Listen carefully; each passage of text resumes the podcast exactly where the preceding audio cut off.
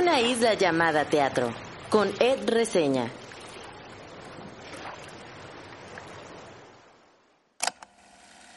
Para mí el teatro es magia. Es adentrarte en un mundo en donde puedes encajar y en donde puedes no encajar. El teatro es un espacio en el que todos por un solo momento estamos reunidos para comprometernos a un simple objetivo que es disfrutar de una función y del trabajo y de la pasión que implica su ejecución ante el público. Para mí el teatro es un lugar donde puedo estar presente, puedo estar a veces quizás a salvo de mis propios pensamientos y simplemente puedo ver la vida de una forma segura y es un lugar donde todos soñamos al mismo tiempo. Para mí el teatro es el reflejo de la sociedad, pero a la vez la posibilidad de explorar, estar en otros zapatos, en otros mundos, vivir otras historias, pero desde una perspectiva personal. Gracias por entrar en esta isla, o mejor dicho, a estas islas. Yo soy Ed Quesada o Ed Reseña, y este es un episodio especial donde haremos un viaje por las islas de quienes ven, comentan, se emocionan y asisten a las salas y a los foros, las espectadoras y los espectadores de teatro. Las voces que escucharon al inicio son las de Marisol Jiménez, César Villanueva, Rocío Rubio Román y Karim Torres. Dos espectadoras y dos espectadores con quienes pude platicar acerca de lo que les gusta del teatro, sus obras favoritas, algunas experiencias no tan buenas, entre otras cosas. Este episodio sigue la misma estructura de aquel especial del Día Mundial del Teatro, que es el episodio 6, donde también conversé con espectadoras y espectadores. Pueden ir a escucharlo ya sea antes o después de este episodio, como ustedes gusten.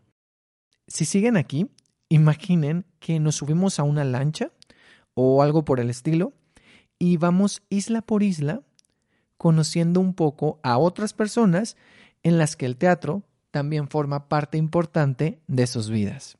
Yo ya estoy listo, y si ustedes también, viajemos por otras islas.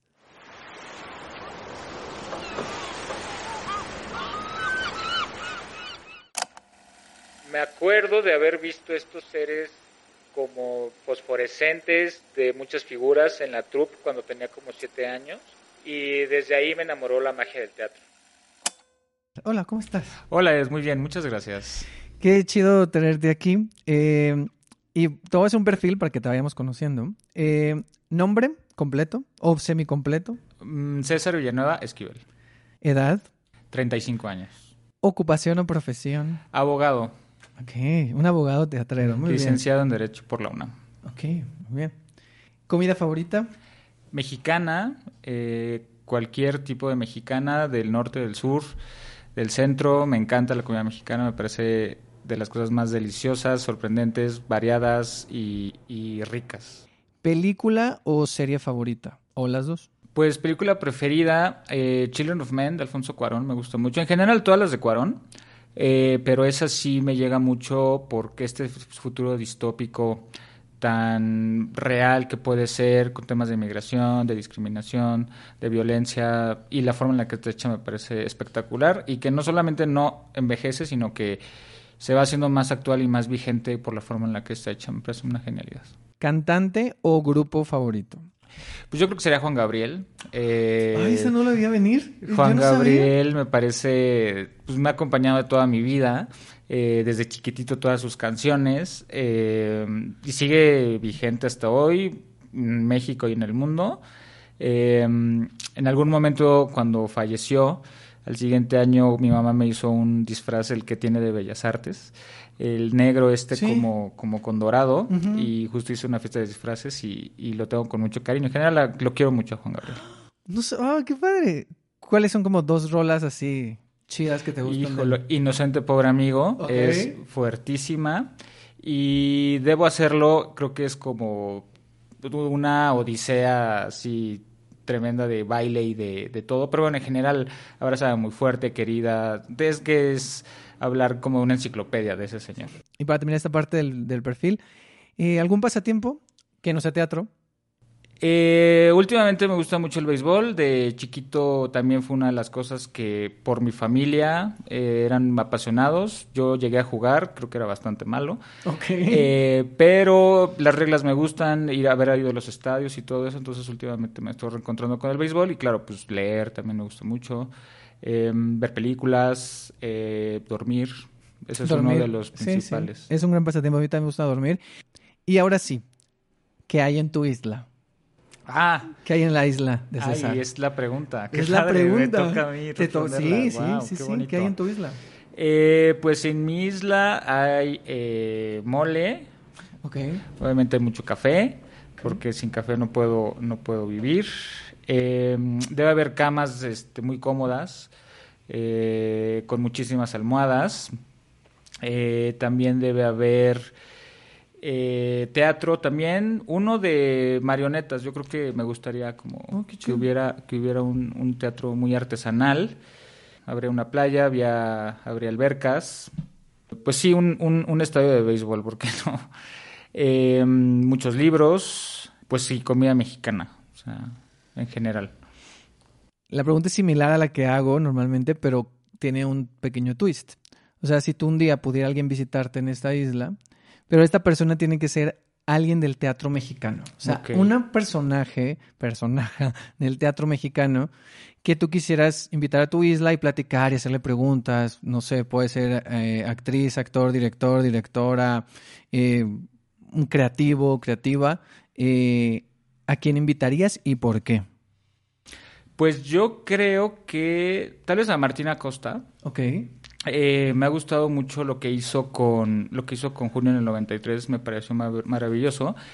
Y como parte, bueno, no lo respondí, pero creo que una de las series favoritas mías es Angels in America. Okay. Y Martín Acosta hizo una versión de Ángeles en América aquí en México y me pareció muy interesante. Solamente creo que hizo la primera parte, pero me gustaría como adentrarme más en él, porque creo que lo que hizo con Junio en el 93 ha sido lo más maravilloso que he podido ver.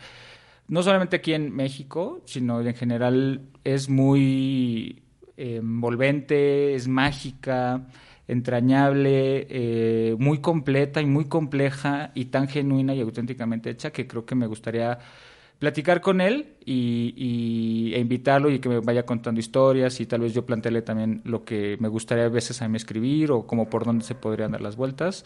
Creo que ese señor me parece sumamente listo, inteligente. Y se nota la pasión con lo que hace las cosas. Qué chido. Y bueno, ahora pasando de estas preguntas como de la isla, entrando en el teatro, tú como espectador, ¿qué es lo que más te gusta del teatro? Como que es una pregunta que he estado justo revisando, que incluso le he hablado mucho con mi psicóloga de por qué he estado tan metido y tan clavado en el teatro. Y para mí ha sido como el compromiso. Para mí ir al teatro me parece un ejercicio de compromiso tanto de las personas que actúan como de la persona que está en taquilla, la persona que está en seguridad y en general un compromiso del público de sentarse y de comprar un boleto y de ir a cierta hora y de planear un día para poder ir y que toda la magia del teatro pueda funcionar a las 8 de la noche que empieza la tercera llamada y sea un ambiente único, un espacio que solamente ocurre una vez.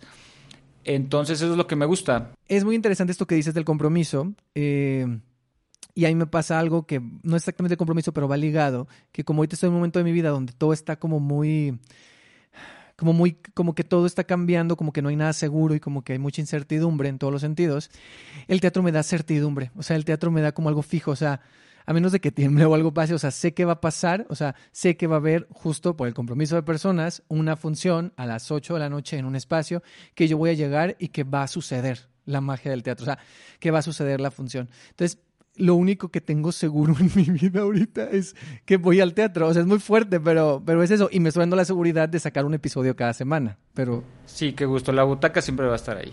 Exacto. Digo, pueden pasar cosas porque el teatro es justo también es parte de la magia, ¿no? Que de repente llegas y se canceló la función, sí. Alguien se enfermó, ¿sabes? O tiembla y se interrumpe. estamos en septiembre, pero no lo estoy invocando, no, eso no fue un temblor, eso fue un golpe. Pero sí, lo relaciono un poco con lo que dices. Sí, te puede o no gustar, pero al final es la experiencia que vas a tener y vas a poder opinar. Exacto, justo, o sea, como que sabes que ese proceso se va a cumplir. Y hablando de opinar, ¿qué tiene para ti, qué tiene que tener una obra de teatro para que te atrape, para que llame tu atención? Tiene que tener mucha autenticidad. No caer en superficialidades, o si va a tocar un tema que sea muy genuino y muy comprometido y muy trabajado con ese fin de lo que quiere hablar la obra. A mí, por ejemplo, lo que no me gusta en su caso son cuando intentan, a partir de la dramaturgia, la dirección, acercarse a algún tema y yo lo asuma como superficial o se advierta como pues clichoso. Por más bonita que esté la producción y por más padre que esté todo, al final prefiero mil veces algo que sea muy sencillo, muy austero, pero que se note ese gran trabajo de creatividad de las personas involucradas para aterrizar un tema, pero bien trabajado, bien planteado, aunque la producción sea muy austera. A mí me gusta, me aprecio mucho la sencillez, la autenticidad y la humildad cuando se acercan a los temas, que creo que es un trabajo, pues, para mí genial. O sea, yo por eso me gusta tanto el teatro, porque creo que es fácil decir lo que yo estoy diciendo ahorita, pero realmente el proceso creativo que tienen que hacer las personas dedicadas al teatro, tanto de dirección como de dramaturgia, como de la actuación, es algo muy complejo y muy difícil que lleguen a eso, y por eso es que cuando salgo del teatro y veo shows así o veo obras de teatro así, salgo con una satisfacción tremenda de haber formado parte de eso.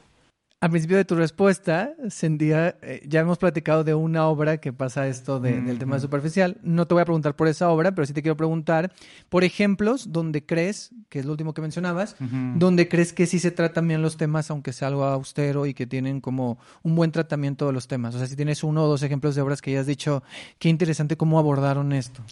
Para mí la maravillosa, que yo creo que también la invitaría a mi isla, pero lo que más maravilloso he terminado este año ha sido todo lo que ha hecho Proyecto Perla. Micaela Gramajo, qué genialidad. Sí. Micaela y Daya Arroyo. Micaela y Daya Arroyo. Las dos hay de Proyecto Perla. Bueno, porque también el tropel me encanta, pero bueno, esa es una nota al pie. Pero, por ejemplo, Pato, Muerte y Tulipán, a mí es algo que me voló completamente la cabeza.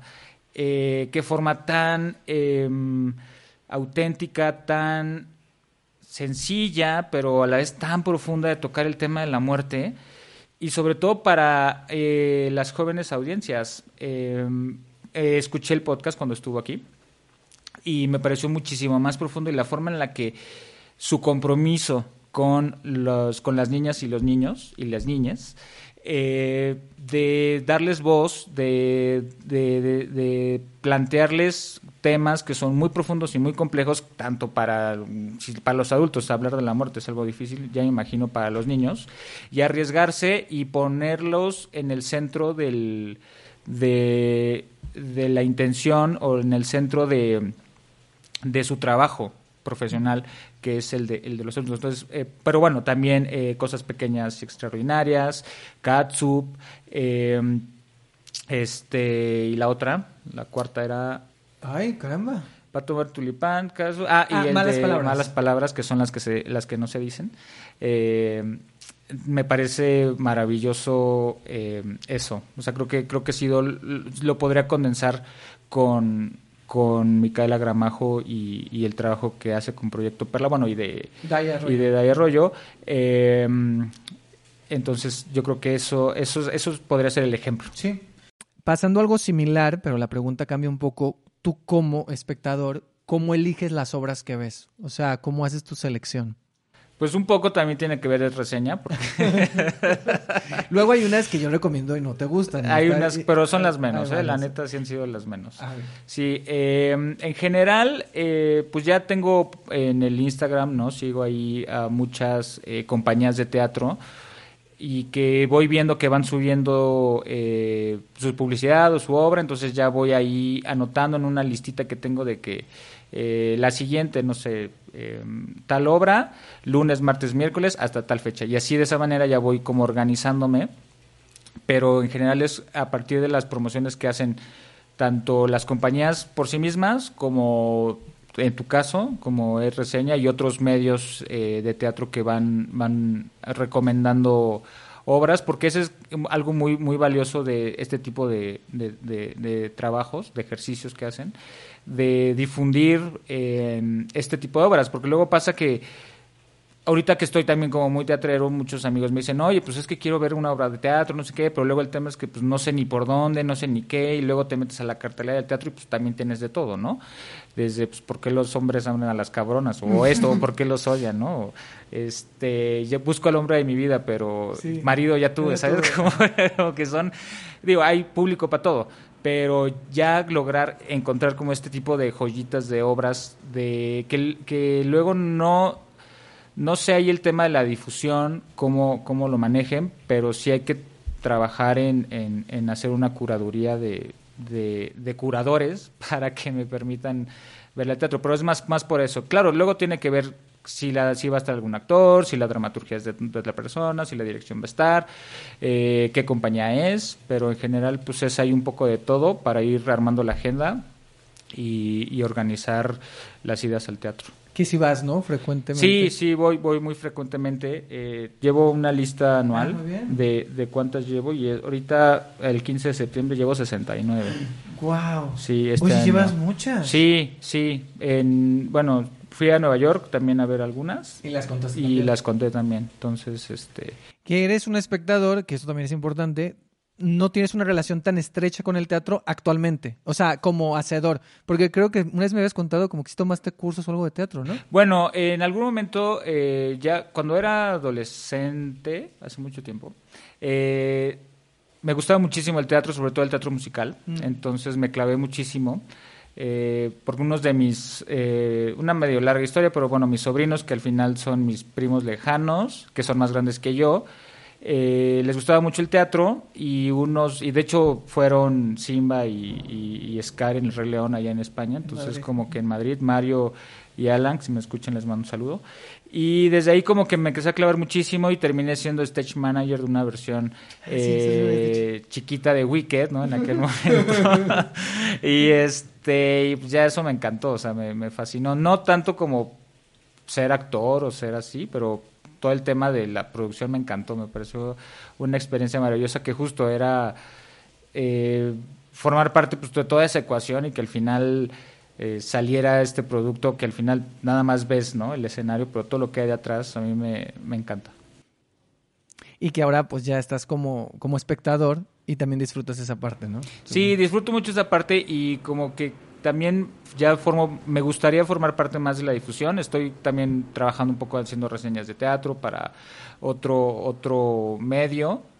No puedes mencionar, ¿eh? No tenemos censura, o sea, no sé. No, Colm no Teatrero si puede venir. Una cosa de derechos no, y luego no, que no. Trae broncas, bueno, no. Aquí somos todos los medios, bueno casi todos somos hermanos, somos amigos, amigues, no pasa nada. Está bien. Colm, ven cuando quieras si escuchas este podcast. Sí, bueno, Colm Teatrero, que también es otro amigo, que además, o sea, porque él también es abogado, o sea, es más por el tema de abogado que yo lo conozco que por el tema del teatro. Y él acaba de empezar. Algo muy curioso. Sí, es algo muy curioso. Nosotros nos conocemos por el mundo de derecho y entonces también está empezando, pues le está yendo muy bien. Sí, le está yendo muy bien. Cada quien tiene su nicho, no hay que pelear, meter. Justo, no, ay, por favor, no, que haya más miedos. No, porque creo que cada quien hace cosas diferentes y cada quien sabe cómo llegar a sus públicos e intenta llegar con cosas diferentes. A mí me gusta mucho lo que él hace. Una vez lo saludé y así. Fue muy rápido porque aparte yo en los teatros como que me engento de repente. Sí. Pero me gusta mucho lo que hace y vi que escribiste una reseña de Sorteo Local. Y Sorteo Local es una cosa tan, tan hermosa, me llena el alma y de alegría y me siento como un niño chiquito y jugando y ahí, o sea... Creo que es otro de esos ejemplos de cómo la simpleza de la humildad o de la manera en la que puedas contar historias de temas tan complejos como la suerte, la lotería, el azar, y llevarlo a algo tan humano como de por qué apuestas, por qué tienes fe, por qué tienes pues esa confianza en algo como tan mundano como puede ser eso, y acompañado de un discurso que va en contra de las grandes producciones, que se asume como una propia obra del rebeldía. Eso me parece maravilloso. Tendrán su función 50 y creo que eso es un gran logro, sobre todo esta obra que ha estado de gira por toda la República, llevando este mensaje, pero son de estas cosas que dices, ¿y por qué no está lleno de teatro? ¿Por qué no está lleno de o sea, no sé, a mí me parece una cosa tan maravillosa, pero creo que al final ese es el punto de ellos, como irse planteando como una obra disruptiva, como propiamente son, al hacerlo de una manera como tan austera, buscan dar el mensaje de ganarse la lotería para poder financiar sus proyectos, mientras también confían en un aparato que probablemente está diseñado para que pierdas, pero al final tienes la fe de seguir participando. Sí, no, justo, y tiene también o sea, lo que me gusta mucho de esa obra, y lo vi la última vez que fui, que tiene este lado como muy personal, o sea, hay una cuestión donde ellos también se están poniendo ahí desde ellos, o sea, no sé, creo que es una obra que tiene mucha verdad, sí. O sea, y eso me gusta mucho de esa obra. Por cierto, un saludo a Valeria y a Diego. A Diego, maravillosos, tipaces. Un saludo para ellos. Y bueno, pasando de sorteo local, vamos ya con las preguntas rápidas. Venga. Entonces, algunas luego no son tan rápidas las respuestas, pero bueno. ¿Teatro favorito o espacio escénico favorito, ya sea por el lugar, por la experiencia o por su programación?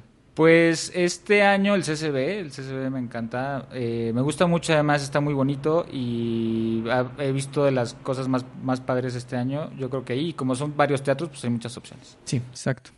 ¿Obra de teatro que más veces has visto?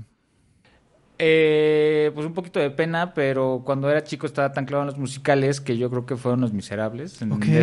La producción de Morris, que me pareció maravillosa, y yo creo que... Pues, las dos han sido de Morris, ¿no? Pero la primera dices tú. Sí, la primera de Morris, sí, claro. Sí. Sí, la primera y pues como 50, yo creo. ¿Qué? Sí. O sea, yo iba a hacer la siguiente pregunta. ¿Qué? Sí. Wow. Como 50. Así de, eres de eso. Sí. Es que luego hay gente muy clavada con los musicales, como gente que ha visto más de 1,000 veces Mentiras y cosas así. Pero exacto. Yo no tenía vida, entonces 50 de los miserables. Wow. 50, pero sí había gente que le dieron plaquita de 100, de 150, o sea, a ese nivel. No, sí estaba cañón. Ahorita... ¿Y la nueva, la más reciente, la viste también? Nada más la vi una vez, porque pues ya uno ya crece, ya también ya tiene criterio y dice, bueno, también puedes... invertir tus cosas en tu dinero en otras cosas, ¿verdad? Sí, exacto. Pero bien. Pero bueno, Mentidrax, por ejemplo, ya llevo como 7 veces. O sea, que también soy de esos. Okay. Sí, soy de esos. Ah, está bien. Yo Mentidrax llevo 2 apenas, pero quiero ir más. Peor experiencia en un teatro, ya sea por la obra, por el teatro o por el público. Híjole, fue cuando fui a ver el barquito, un barquito de que estaba es verdad, contigo. Sí, es cierto. Estábamos juntos. Sí, fue una fusión desafortunada, porque la verdad es que el teatro como que no se escuchaba bien, y luego había mucho ruido, y luego siento que era como muy grande, como que no lo llegué a disfrutar tanto, y me dio mucho coraje porque... La obra estaba... No, la obra me encantó, me pareció muy bonita, pero fue como de... O sea, no la pude disfrutar como creo que hubiera sido... Como creo que tú la viste en... Sí, es que yo la había visto en el Foro Shakespeare, donde tú viste sorteo arriba. En la parte de arriba. Sí, que es un espacio mucho más íntimo, y como es una historia muy potente, pues la sientes mucho. Y aquí queda un poco grande el teatro, pero más que el teatro sea grande, sí entraba mucho ruido y había música, me acuerdo. Y sí saliste tú así como de, qué horror, o sea, despacio, ¿no? Sí, y con Patricia Loranca, que es otra maravilla de actriz, de qué bárbara, qué bárbara. Todo Saludos lo que veo, a Pati y a Fabi también. Todo lo que veo de ella es maravillosa. Sí, no, Pati, y que por cierto va a regresar Eco, que no la has visto, ¿verdad? Cierto, no la he visto, pues ya está anotadísima. 30 de septiembre empieza la temporada de Eco, va a estar sábados y domingos 6 de la tarde en el Orientación, entonces para que vayan a verla también a Pati ahí. Si pudieras vivir en la dramaturgia de algún autor o autora mexicana, o sea, en las historias de esta, en la mente de esta creadora o creador mexicano, ¿de quién sería? Lo que acabo de ver, que me encantó y que dije, wow, yo quiero entrar en ese viaje psicodélico, fue el de Wilma. El de Vilma, el de Wilma, pero el de Vilma. Pues sí, me hubiera gustado, o sea, entrar a ese rollo del huracán y de... O sea, tan solo meterme en la mente de Itzel. Creo que, digo, es lo que a bote pronto me llega, porque creo que es de las cosas más impactantes que he visto este año y que fue una gran experiencia. Creo que sería al menos por esto que lo primero que me vino a la mente fue entrar en ese huracán y en este grito, y no sé cómo no se queda afónica y de dónde saca tanta grito de esos pulmones. En diciembre creo que va a tener una última función en la Ciudad de México, por si pueden. Va a haber gira en Yucatán, entonces también para que la vayan checando. Todavía no se ha terminado como tal, pero yo creo que ahorita sería esa. Ya después, digo, seguramente me voy a repetir porque seguramente voy a decir, y todas estas se me fueron, pero sí, sería Vilma. Y ahora de Vilma vamos a pasar, te quiero preguntar, ¿cuáles son, y a ver si no te meten problemas, o ya las dijiste, cuáles son 3 de tus obras favoritas? Tipo de México, de la vida.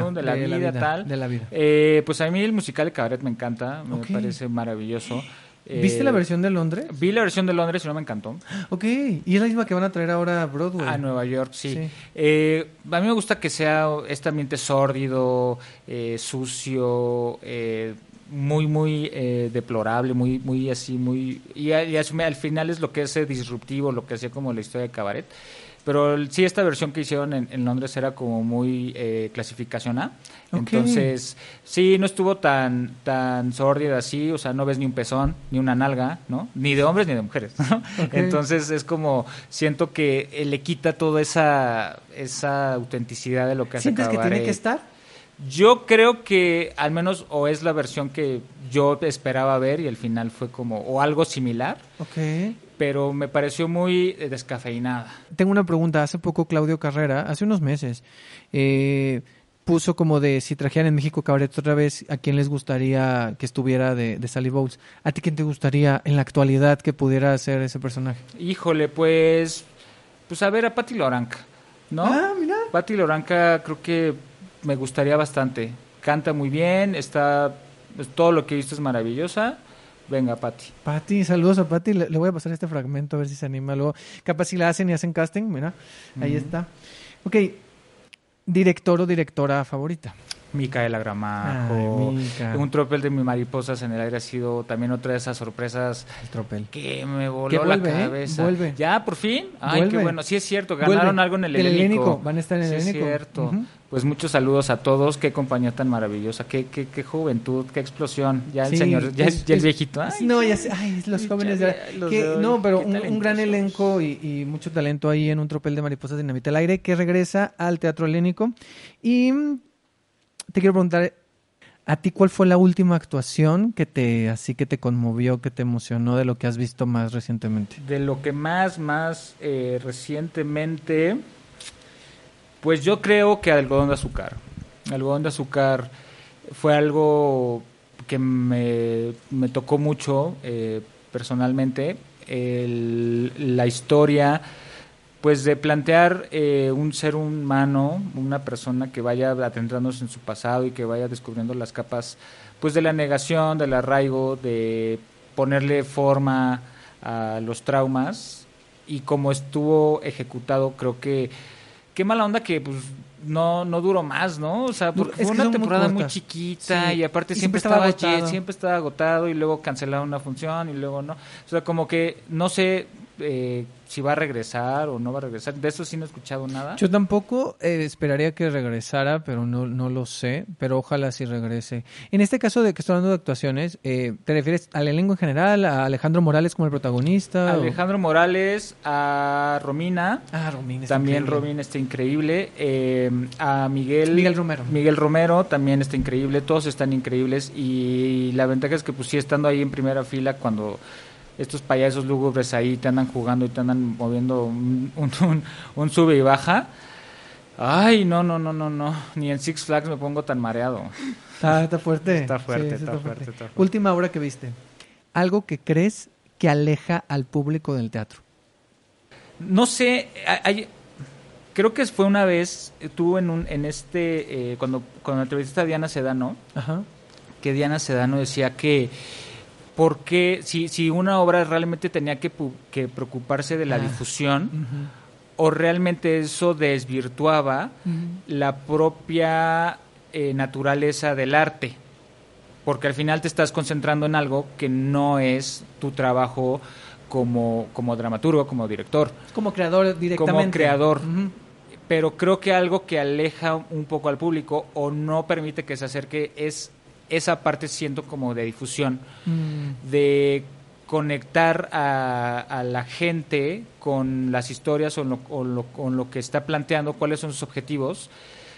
Creo que hay muchas desconexiones luego entre el proceso artístico de las obras con la difusión, y eso creo que también, como ya estamos viendo en nuestra onda de que pues, todo es tan inmediato, y que el TikTok, y que el Twitter, y que la película, y tantas cosas que al final... No, y creo que eso es lo que me entristece un poco, de que no haya como, no tengan la relevancia, o no tengan como esa atracción, o sean tan importantes o tan presenciales como en el discurso o en los medios, y creo que eso es lo que como que aleja a la gente del teatro, que no lo conoce, que no tiene como esa inmediatez, que tal vez no debería, que ese es un debate ahí sí, del huevo y la gallina, claro, ¿no? De que quién sabe qué va a ser primero, qué va a ser lo otro, pero creo que eso también luego aleja un poco a la gente del teatro, sí, porque sí me ha pasado con amigos que ya los llevo y al final te dicen, oye, qué maravilla, pero pues como esto que no conocía antes, ¿no? Y pues, sí, eso creo que es lo que aleja la gente del teatro. Okay. ¿Cómo ves el panorama actual del teatro en la Ciudad de México? A mí me encanta la Ciudad de México, creo que es uno de los lugares con más teatro que hay, y toda la cantidad de oferta, tan solo me pongo a pensar, en una semana cuántos teatros hay, cuántas obras de teatro hay, qué oferta hay, y de todo muchísimas. Tipo, y de todo tipo color, sí, e incluso pues en foros emergentes, o no propiamente en teatros, yo lo veo de vanguardia y de sumamente avanzada.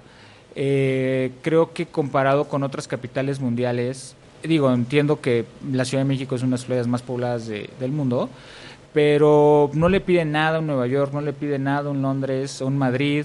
No he ido a Buenos Aires, pero creo que Buenos Aires también tiene una gran cultura. Yo tampoco he ido, pero sé que hay una gran oferta de teatro y una gran tradición. Yo en la Ciudad de México lo veo de una vanguardia tremenda, absoluta. No sé cuál va a ser el próximo paso, no sé, cada vez me sigo sorprendiendo de cosas nuevas.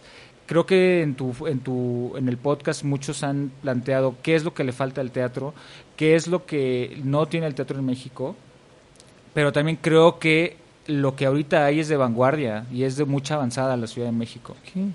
Y faltan dos ya para terminar, esta también es nueva, y como espectador me encantaría que, aunque no esté en cartelera ahorita, pero tú una obra que le recomendarías a la espectador que nos escucha. ¿Qué obra le recomendarías si está ahorita o cuando regrese, que la vaya a ver corriendo o no corriendo, con calma, claro? Sí, no corro, no grito, no empujo, porque exacto, estamos justo en la época de... Sí, no, por favor. Violencia. ¿Violencia? Vayan a ver Violencia. Cuando regrese. Cuando regrese, a ver si regresa, ojalá. Qué bárbaras todas las chavas. Creo que algo que me gustaba mucho, y yo decía, ¿por qué México no tiene como estas series como me gusta mucho, como Girls, o como la de Amazon, la de Phoebe, Fleabag, como este tipo de discursos como de jóvenes, pero como estas series divertidas que hablen como de los problemas pues de los adultos contemporáneos que tenemos?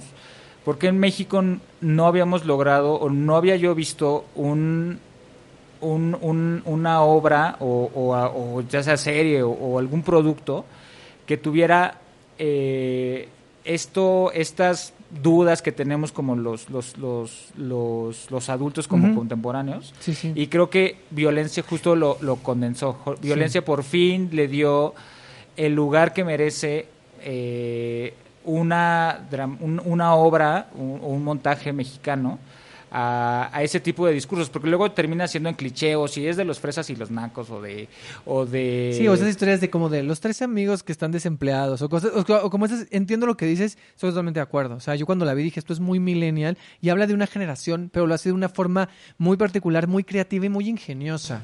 Muy divertida, la dramaturgia está maravillosa, saludos la dirección a Valeria Loera, de Diana Sedano, y a Diana y a todas las chicas están maravillosas, no le quito ni una coma, y esa sí la vi creo que como 4 veces. Wow. Solo en la gruta. En la gruta. Sí. No la viste en la compañía nacional. No la vi en la compañía, no, pues siempre que quería ir, que ya no hay, joven, que se agotaron. No. Y ni se forme, porque va a ser 2 horas y a ver. Porque y a ver si alcanza. Y a ver si alcanza, entonces dije, no, pues ya. A ver si regresa, ojalá que regrese. Yo me la imagino mucho, ojalá tenga una temporada en el CCB. Ah, siento que bien. Estaría muy bien que fuera el CCB porque también llegaría otro público, a lo mejor está los jueves de 30 y eso ayudaría, me lo imagino mucho ahí en el Galeón o en la Villa Urrutia o incluso en el Orientación. Sí. También la veo, como que le cabe un poquito más de público y creo que sería interesante también que podría... Pues donde la pongan. Sí, ojalá que sí la pongan, qué padre. Ok, Violencia, vayan a ver Violencia. Y la última pregunta es, esta sí se queda, que me hagas una pregunta a mí. Justo pensaba como en esta respuesta de lo de la vanguardia, ¿qué es lo que sigue para el teatro en México? Ay, qué responsabilidad decir esa respuesta. ¿Qué es lo que sigue? ¿A nivel qué? ¿En general? ¿O como algo, o en qué sentido? Yo, o sea, sí, a nivel, o sea, en general, como de tal, o sea, en esta parte de sí, ¿qué es lo que le falta al teatro en México? Uh-huh. ¿Qué es lo que no tiene? Que es como más o menos la pregunta que le haces como a los creadores. Pero más bien yo es... de lo que has visto, de lo que ahorita hay, de la oferta, tanto pues de todo, de cabaret, musicales, drama, comedia, de todo lo que hay, o sea, ¿qué sigue o qué seguiría? Ahorita que dijiste justo lo de, sí, creo que ya lo entendí, y ahorita que justo dijiste lo de los musicales, me voy a ir ahí. Creo que ahorita, y creo que lo decía Alberto Lomnitz cuando vino, que él ve que hay una generación muy preparada de teatro musical, que están mucho mejor formados que antes los actores y actrices de teatro musical. Yo creo que sí, y yo creo que lo que sigue es sí estarnos dejando un poco de estos musicales viejos, y no con viejos o sea, más ciertas temáticas, ¿no? Como esta crítica que hace poco decía Ana Guzmán Quintero de Hello Dolly, por ejemplo. O sea, creo que lo que sigue es, sí me gustaría que hubiera musicales originales mexicanos de calidad, porque siento que hay mucho material. O sea, material me refiero a equipo humano, o sea, me refiero a que tenemos mucha gente muy talentosa, o sea, que baila, que canta y que actúa y que lo hace perfecto, y que no importa que sea famosa, pero que no sea famosa, pero se está dando su lugar en el teatro musical. Y me parecería que ver que ya tenemos a todo ese talento, ¿no? Que tenemos como esa materia prima, por así decirlo, y que tenemos dramaturgos y que tenemos nuevas ideas, o sea, con lo de Violencia, o sea, que la dramaturgia joven también está saliendo, que se le diera oportunidad al teatro musical a directores y directoras jóvenes de dirigir teatro musical, y que no es necesario traer a los directores de otros lados, que sean directores y directoras mexicanas, con historias originales y con composiciones de aquí, por ejemplo, los experimentos que se hacen con Desde Cero. O sea, me parece que hay músicos, o sea, imagínate esos musicales también, un poquito de lo que pasa con Once, o la versión que yo vi de Amélie, donde los ensambles, donde la orquesta también es el ensamble, entonces los actores tienen que bailar, cantar e interpretar instrumentos. Siento que en México estamos preparados también, porque siento que ya hay actores que tocan instrumentos o instrumentistas que tocan, que actúan, ¿sabes? Entonces, creo que cruzar esas fronteras con historias originales me parece increíble. Sí, y creo que además ir más allá de las canciones como que ya existan, como sí, no hacer musicales de rocola, no, con música original. Ya algo, y claro. Y con historias profundas y fuertes y a lo mejor no tienen que ser profundas y fuertes, pero que sean un musical que tenga que decir algo hoy, y que sea con música original, y que sea con equipos creativos mexicanos, desde cero, de estos musicales. Entiendo que luego es complicado por el dinero y todo eso, pero siento que es un paso que necesitamos en México. Y no tienen que ser grandes producciones, O sea, justo lo que decías, de que puede ser con pocos recursos o minimalista, o sea, algo más minimalista o algo así, sí, pero lo que importa es la sustancia y el talento, ¿no? Qué bueno, me encanta tu respuesta. Sí, cuando me dijiste la pregunta me quedé de... fue así como, ¿qué le digo? Pero ahorita que esté musicales... Acertadísimo. Me prendió el foco y dije, es que eso es lo que hace falta. Totalmente. Pues, César, hemos terminado. Muchas gracias. No, muchas gracias a ti. Muchas gracias. Ahí nos vemos, ahí el sonidito.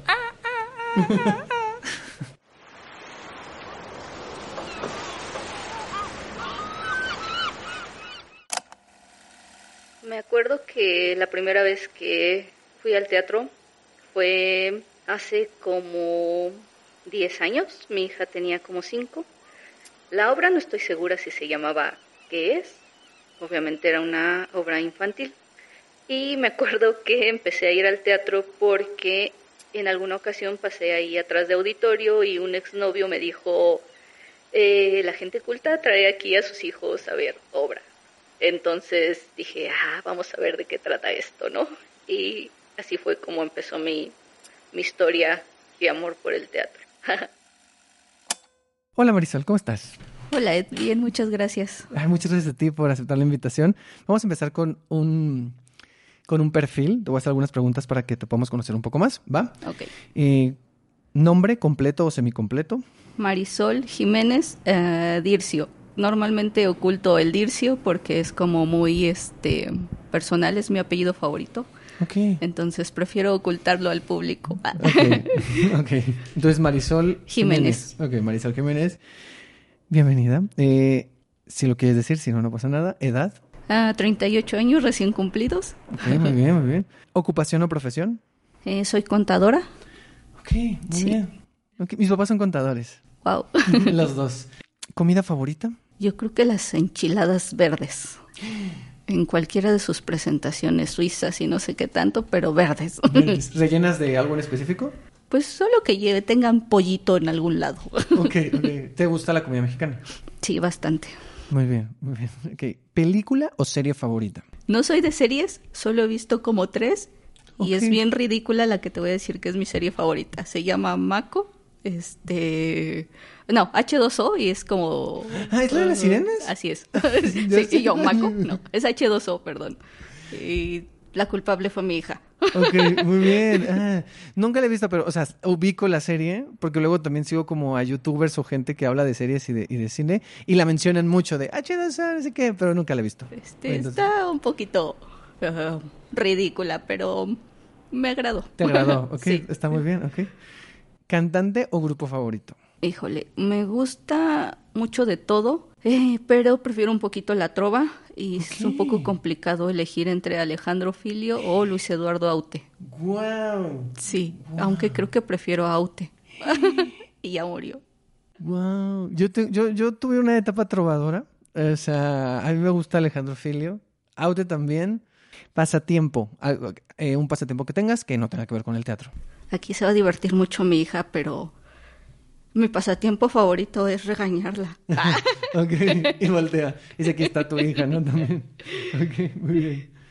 Ahora sí, ya entrando, y tú que has escuchado el podcast, esta pregunta ya la conoces, pero también la estoy haciendo en este episodio, que es, ¿qué hay en tu isla?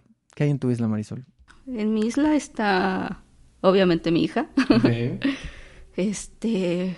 Tenemos varias mascotas, pero mi adoración ahorita es un gatito, entonces ese está en mi isla. Café, okay. Hay café. Libros también que por leer, bastantes. Okay. Fruta también, fruta. Ok, fruta, muy bien. Okay. Ahora, imagina que durante un día, pues, si estás sola, ¿no? Tu hija no está, ¿no? Se fue por ahí, ¿no? Okay. La dejaste ir. Se portó bien, no la regañaste, entonces pues ya se fue. Pero ese día estás sola, pero alguien puede visitarte, ¿eh? Pero en este caso la pregunta cambia un poquito porque es alguien del teatro mexicano con quien te gustaría platicar y mostrarle tu isla. Puede ser un actor, una actriz, un director, una directora, un personaje del teatro mexicano que te guste su trabajo y que digas, estaría chido para platicar con esa persona.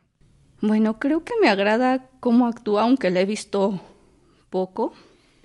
Julieta Gurrola. Okay. Creo que la he visto más en cine que en cine y televisión que en teatro. Ajá. Pero la verdad es que vi antes de pandemia Hamlet, ajá, Príncipe de Dinamarca, así es. Y a pesar de que duró 3 horas, ahí con un intermedio, me encantó.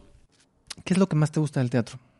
Pues vivo, ahora sí que lo que se representa. A veces sí me puedo adentrar como en la historia, otras veces no. Pero finalmente, o sea, ambas cosas, pues para mí pues, son mágicas, ¿no? El poder y el no poder, ¿no? Para ti, ¿qué es lo que tiene que tener una obra de teatro para que llame tu atención o para que te atrape? Mira, yo tanto en el teatro como en el cine, me guío mucho en los, no sé cómo se llaman, en la propaganda, pósters, pancartitas, okay, cómo se llaman, flyers, no sé cómo se llaman. Sí, sí, sí. O sea, de entrada, la imagen, ¿no? Que proyecta. En segundo lugar, el título. Okay. Y creo que ya después me fijo quiénes son los actores y ya de repente se encuentro ahí, porque soy muy mala de memoria para... O sea, hoy vi a un actor y de repente digo, wow, me encantó, pero después así como que lo veo en alguna otra obra y así de... No, pues no sé quién sea. Ay, ¿cómo no? Si lo viste en tal obra y que te gustó mucho. Y así, ok, sí, tienes razón. Era él. Entonces, si lo ubico... O sea, y ya todo lo demás me atrapó, pues digo, no, o sea, la tengo que ver definitivamente. Claro. Pero sí, de inicio es la propaganda. La imagen. Uh-huh. La imagen, así es. Qué interesante. Uh-huh. Okay. A mí me pasa también con algunas obras. O sea, me pasa a veces, yo leo sinopsis por el tipo de historia, o a veces sí hay un director o una actriz, pero sí, más antes, cuando recién llegué a la ciudad, era mucho, me pasaba como tú. O sea, como que veo y si veo el póster y me llama la atención, digo, ay... Yo quiero ver eso. O sea, ni sé de qué se trata, ¿no? Así es. Pero a veces sí va junto el post, la imagen, con el título, ¿no? Como sí, que hacen ahí un clic y dices, se ve interesante. O sea, yo así, por ejemplo, conocí por la imagen y por el título El amor de las luciérnagas. No sé si la llegaste a ver. Sí. Entonces así. Y después ya leí la historia y dije, ay, sí, yo quiero ver esto. Vi la sinopsis y ya. Ok, muy bien. Ahora, es parecida a la pregunta, pero cambia. ¿Cómo haces tu selección de las obras que ves? O sea, como tu agenda. O sea, ¿cómo dices, voy a ver esta porque por recomendaciones o porque solamente viste el póster? ¿O cómo vas armando las obras que vas viendo? Porque también vas medio seguido, ¿no? Sí. Okay. ¿Cómo armas eso, lo que ves? Pues sí, de inicio es eso. O sea, eso es muy, muy lo que me hace seleccionar una obra. Después sí, las recomendaciones. Estoy en un grupo por ahí con algunos, que van mucho al teatro. Uno de ellos es Héctor, que creo que sí lo conoces. Sí, claro. Sí. Claro. Saludos, Héctor, que si nos escuchas. Ven pronto también, cuando hagamos la próxima edición de Espectadores, eres bienvenido. Sí, ya ellos, pues bueno, van recomendando. Y aún así, o sea, si no me llamó el título, si no me llamó la propaganda, la publicidad, no, como que sigo mi instinto de no. Y luego me falla, pero... Ok. Es que luego es un poco un volado, ¿no? También. Sí, porque también luego he visto así como que publicidad muy bonita, título bien padre, y llego a la obra y como que así de... pues no es lo que esperaba, pero bueno, o sea... Creo que solo ha habido muy pocas obras en las que puedo decir, híjole, creo que me la pude haber ahorrado irme a mi casa a dormir. ¿Tienes alguna que quieras quemar en estos momentos? Ay. Bueno, si quieres. Me vas a odiar. Dilo, me encanta la polémica, por favor. A mí me encanta que la gente odie obras que yo amo, así que suéltalo ya, escúpelo. Bueno, en tus podcasts he escuchado de repente mencionan Lum y así como que te da súper emoción y yo así de... No sé si la tengo que ver una segunda vez. Okay. Pero te entiendo, ¿eh? De Lum no, te entiendo completamente. ¿La viste en el CCB? En el CCB, así es. Ok. No, está muy bien. A mí me emociona. Saludos a Félix Vanessa, si nos escuchas, que luego sí nos escucha, que es la protagonista de Lum, la que es Lum. Nominada a la CPT, por cierto. Ok. ¿Puedo saber por qué? Pues, ¿qué crees que...? No sé si iba un poco cansada. Okay. Porque normalmente, o sea, del trabajo me paso al teatro, entonces no sé si iba cansada o qué fue lo que pasó, pero no le entendí absolutamente nada, se me hizo muy larga, de repente yo decía, creo que le pudieron haber cortado aquí pudo haber terminado y continuaba y así de no, por Dios. Sí. Eso no, pero entiendo.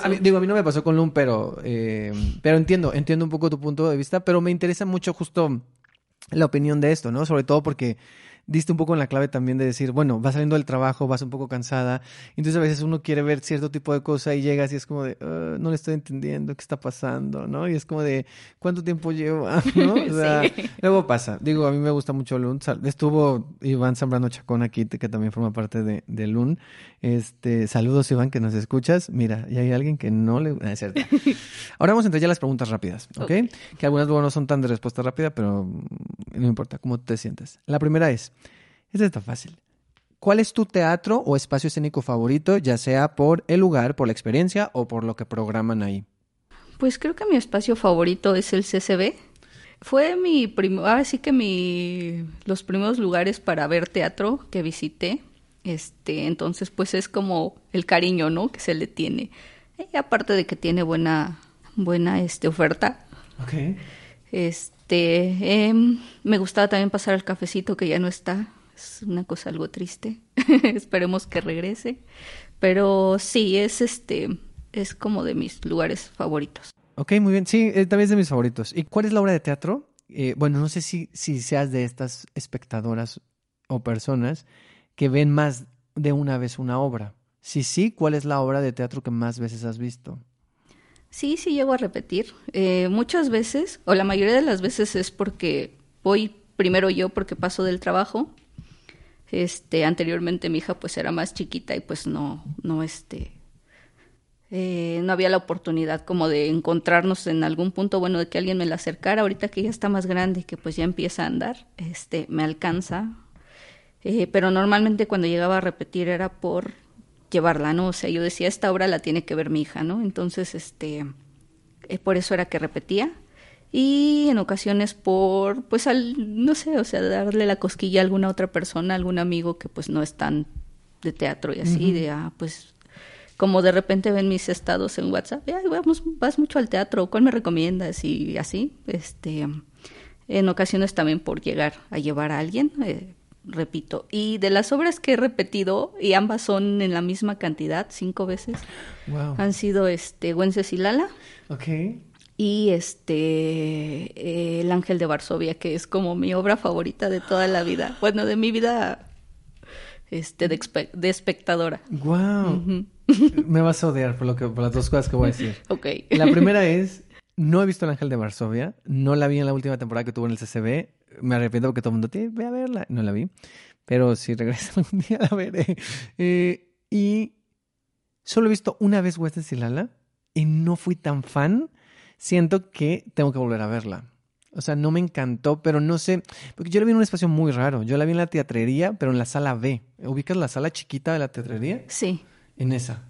Entonces, y la vi en una temporada como muy extraña. No sé si, creo que fue una función muy rara. Y creo que a mí me afectó que yo llevaba expectativas muy altas. O sea, okay. Como que me habían dicho no, Wences y Lala, vas a llorar, te vas a... Sí, obviamente medio lloré, pues tampoco tengo corazón, no soy insensible. Pero no sé, creo que tendré que volver a verla. Y sí, espero volver a verla. Porque a mí me encanta lo que hace, o sea, Tete es de mis actrices favoritas, es increíble y canta hermoso. Pero sí, no me odies, perdón.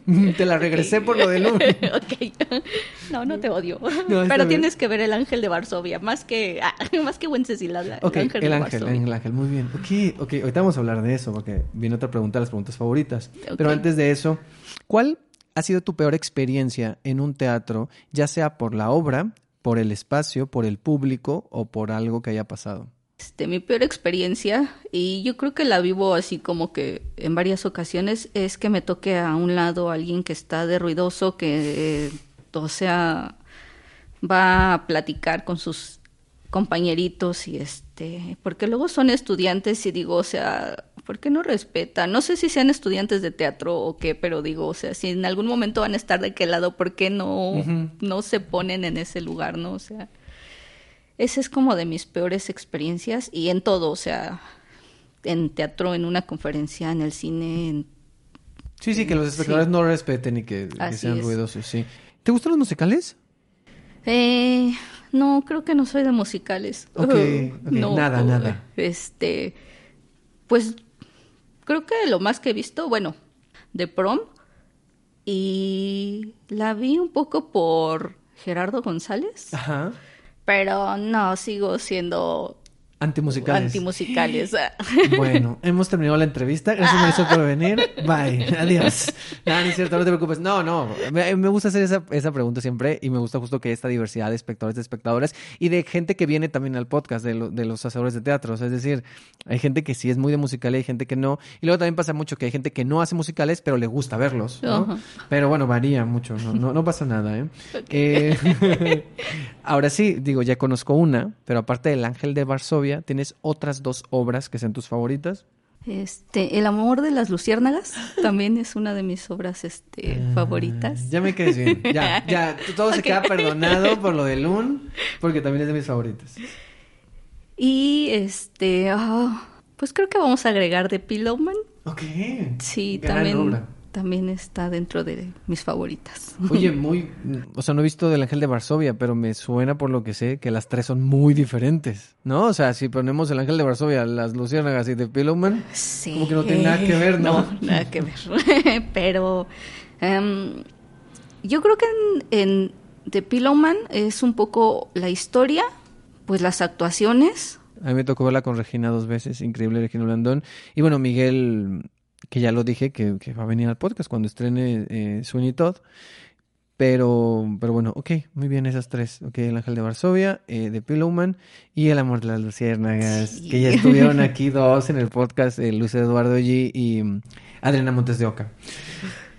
Ok, si pudieras vivir en la dramaturgia de un autor o autora mexicana, o sea, en el universo de un autor o autora mexicana que hace teatro, ¿en la dramaturgia de quién te gustaría vivir?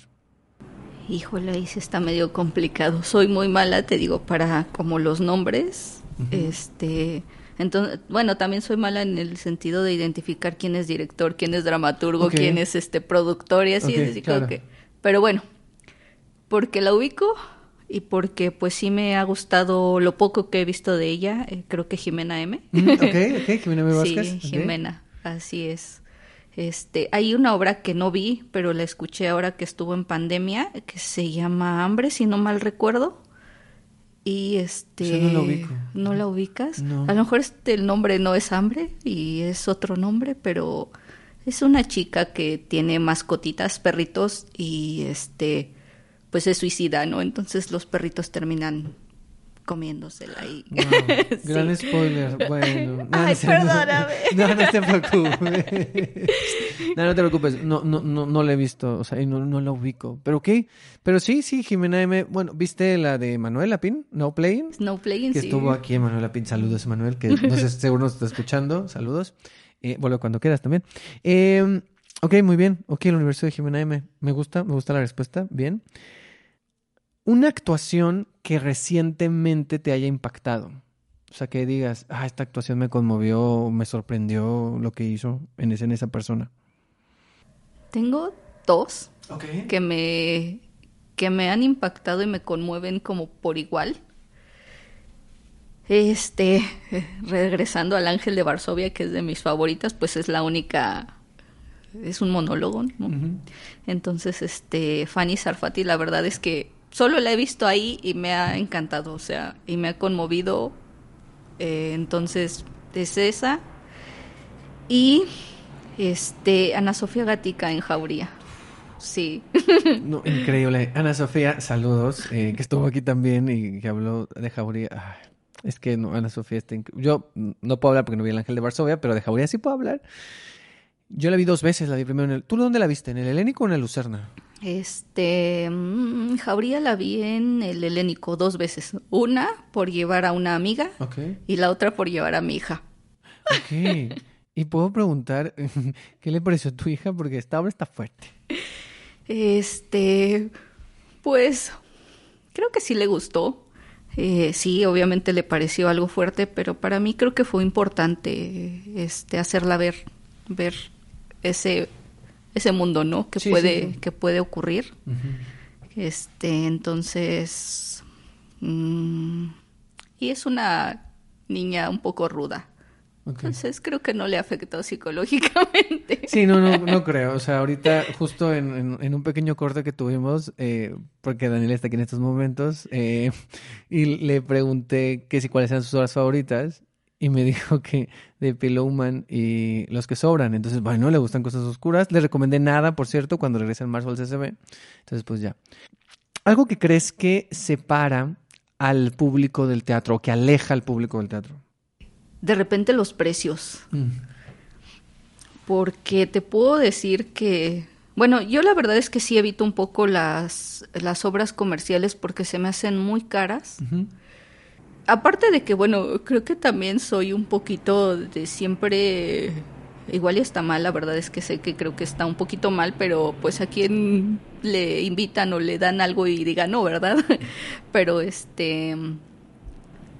pero creo que es un poco pues eso, ¿no? Porque por ejemplo en el CCB, o sea, puedes encontrar obras muy muy buenas, pues a buen precio, y aparte que tienen ahí sus ofertas. Y en ocasiones, no sé, de repente pues puedes pagar una obra comercial y no salir, bueno, al menos lo que te decía, ¿no? De repente llegas y no, yo me esperaba otra cosa. Uh-huh. Creo que pude haber evitado este gasto y y yo creo que es pues sobre todo los precios, ¿no? Uh-huh. No sé si tal vez si es que no sé, o sea, no sé si funcionaría a lo mejor como que un rango, ¿no? De precio mínimo, precio máximo, pues... ¿Como llevar un control? O sea, ¿como acotarlo? Ajá, como una especie de acotación, o sea... sí entiendo que las obras más comerciales, pues obviamente llevan pues más mercadotecnia, más más producción, ¿no? Sí. Que es todo esto. Sí, y que también muchas de las obras, por ejemplo, y esto es importante decirlo, que muchas de las obras que están en el CCB y eso, pues, tienen estímulos o tienen esto que manifestar. Entonces, claro, o sea, cuestan mucho más, pero a ti no te cuestan, a ti al público no te cuestan eso, ¿no? Entonces, pero sí te entiendo, sí, hay precios que asustan y digo, y dices, bueno... Pero también, si uno le gusta, pues buscas los precios que son más accesibles o buscas promociones también o descuentos, no sé. Sí. ¿Tú eres así de atrapar descuentos, promociones? Sí, la verdad es que sí, yo sí soy bien, como de andar ahí viendo quién me regala un boletito. Sí, pero también muchas veces pagas por ver el teatro. Sí, también. Por ejemplo, de Pillowman me acuerdo que si yo decía... en su momento fue así de las obras más caras que pagué, como que hasta llegar a ese punto, bueno, o sea, de que había visto teatro a esa fecha, creo que fue de las obras más caras que pagué. Ya después ya he pagado unas un poquito más caras porque pues así de, bueno, te las recomiendan o dices, no, pues sí me llama, ¿no? Y hay casos donde como en The Pillowman supongo que valió la pena, ¿no? Así es, sí. Digo, fui una segunda vez, entonces... de hecho, bueno, creo que la primera vez más bien me la invitó un amiguito. Uh-huh. Fue regalo de cumpleaños. No recuerdo si anticipado o post cumpleaños, uh-huh. Pero fue así. Y después dije, no, pues tengo que traer a mi hija. Y ya fue cuando dije, pues sí lo vale, ¿no? Así, hay que traerla. Pero sí... okay. El precio, sí, estoy de acuerdo. Ese es un gran tema. ¿Cómo ves el panorama del teatro en la Ciudad de México? Pues el común denominador es que tenemos bastante oferta teatral. Pues de todo y para todos, ¿no? Me encanta pues la Ciudad de México porque ¿Tú eres de aquí? Pues por eso, sí, sí, yo soy de aquí, de la Ciudad de México. De hecho, un tiempo trabajé en Toluca y recuerdo que pues ahora sí que los altos mandos me decían, no, pues múdate para acá para que no te estés trasladando y así, no, gracias. Yo allá tengo bastante teatro, a ver aquí cuántos teatros hay, ¿no? No, pues creo que nada más uno o dos, ay, a ver, ¿y cómo le voy a hacer entonces, no? Mi hobby, también me gustaba mucho, ir a la Cineteca. De hecho, antes no podía como que decidir entre si cine o teatro, pero creo que ya me incliné hacia el teatro. Pero sí, así de que les decía, no, ni Cineteca, no sé, yo de cine comercial tampoco soy tanto, o sea, uh-huh. Muy poco, uh-huh. Solo cuando llega a ver por ejemplo, ahorita el tour de cine francés que sí llega a estar en Cinemex, Cinépolis, pero pues de ahí en fuera, o sea, temporadas normales, así que ¿y qué se va a ver ahí ese cine? ¿No? Claro. Marvel. Barbie, no. Faltan dos. La penúltima es una recomendación. Algo que tú recomiendes a la gente que vaya a ver. Puede ser algo que esté en temporada o algo que no esté. Y cuando regrese, pues que vayan a verla. ¿Qué nos recomendarías, Marisol? Pues voy a recomendar dos. Obviamente, El Ángel de Varsovia, tienes que ir a verla. Okay. Y los que no la han visto, uh-huh. Igual y hay mucha gente a la que no le ha gustado. Héctor, por ejemplo, así, X. Yo amo esa obra. Y The Pillowman también es una obra interesante, buena. Sí, también esa sería otra recomendación. Okay. No sé si regrese de Pluma, pero ojalá si llega a regresar Miguel Septién, Regina Brandón, pues igual estaría bien que regresara. Pero sí, muy buenas recomendaciones, gracias. Yo pondré atención a la del Ángel de Varsovia porque es la que no he visto. Muy bien. Okay. Y la última pregunta es, que esta ya te la sabes, es que me hagas una pregunta a mí. ¿Qué me preguntarías? Yo te preguntaría que... ¿qué es algo que no te ha gustado de este tema del teatro? O sea, pues no sé, a lo mejor ahorita comentábamos precios, o sea, no sé, algo que no te guste de lo que es el mundo del teatro. Ok, muy buena pregunta, muchas gracias por la pregunta. Es una gran pregunta. O sea, creo que hay muchas cosas que me gustan del teatro. Creo que lo que no me encanta es algo que tiene que ver con algo como de lo que yo hago de reseña o hablar o criticar. O hacer crítica más bien, o intentar hacer crítica más bien, que tiene que ver como que siento que el ambiente de la gente que se dedica a la crítica teatral o a la reseña o a hablar de teatro, ya sean profesionales, semiprofesionales, espectadores, fans o la persona que tenga una cuenta de Twitter, Instagram, o un espacio en una página o en un programa o algo...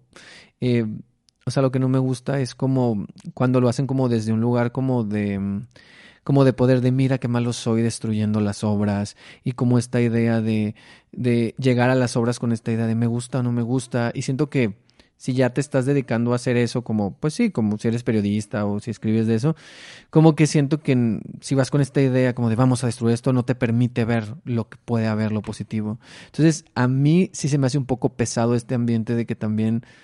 te pregunten así de, ¿te gustó o no te gustó? ¿Qué parece? No sé qué. No, digo, a mí luego me lo preguntan por Instagram, pero no me molesta. O sea, yo les paso ahí como mi mini reseña personal.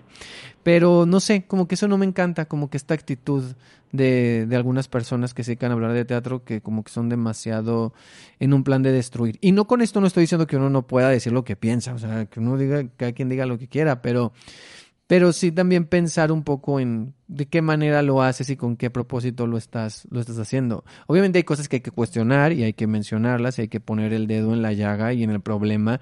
Y si algo no te gustó, hay que decirlo, ¿no? Y de, a mí no me gustó Lum. A mí sí, te estoy tirando. Ah, no es cierto. Pero, no, pero es muy válido. O sea, creo que es válido decir lo que pensamos y a veces sí creo que tampoco hay que ir al otro extremo. O sea, es decir, al extremo de... todo es maravilloso y vamos a... Porque luego pasa esto, yo conozco luego personas, O sea, de que acá entre nos pueden destruir una obra y luego publican así de, ¡ay, es una maravilla! Vayan a verla. Y es como de... Creo que a mí todo ese ambiente de lo que es hablar de teatro tiene sus cosas no tan chidas. O sea, a lo mejor eso no es algo que tú estés tan relacionada, pero sí a mí...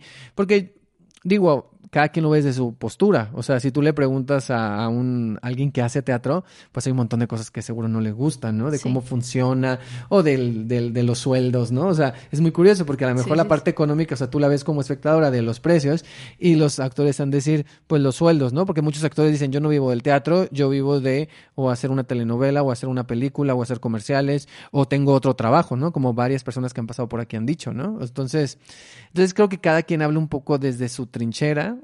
Bueno, odio usar la metáfora de la guerra, pero cada quien habla un poco desde su lugar. Entonces, yo hablo un poco desde el lugar de lo que hago, que es hablar de teatro. Y a mí, en ocasiones, siento que falta más amor en el ambiente de hablar de teatro. Y con amor no me refiero a poner corazoncitos y decir, ¡ay, qué hermosa obra! No me refiero a eso. O sea, las cosas hay que decirlas. Pero ¿cómo las dices, pues? ¿Sí, ¿empatía? ¿Sí me ándale, sí. Ándale, okay. Ándale. Sí, tener un poco más de empatía. Pensar que que la gente que hace el teatro son personas. Sí. No, o sea, y también sienten. O sea, sí, a ti te puede gustar Lum y a mí no. Exacto. No, estoy bromeando. O sea, yo estoy totalmente de acuerdo. O sea, a mí me gusta mucho eso y me gusta mucho entrar en conflicto. Y bueno, pues ya terminamos. Wow. Muchas gracias, Marisol. No, de qué, gracias a ti.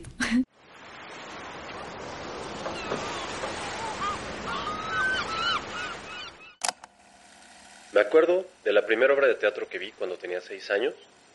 Se llamaba Los tenis rojos, era un musical. Salía Alex Ibarra, Angélica Vale... Bueno, salía hasta Daniel Bisoño en ese musical y Mi mamá en su momento estudió teatro y ella fue la que me empezó a llevar al teatro desde esa edad. Y fue gracias a eso que lo que más me gusta hacer en el mundo es ver teatro. Hola Karim, ¿cómo estás? Hola Ed, ¿cómo te va? A mí bien, gracias por estar aquí. Te quiero hacer un pequeño perfil para que te conozcamos primero, ¿va? Entonces te voy a hacer unas preguntas rápidas. Nombre. Excelente. Karim Torres. Ok. Edad. 39 años. Ok. Ocupación o profesión. Soy abogado. Comida favorita. Yo creo que mi comida favorita son las enchiladas.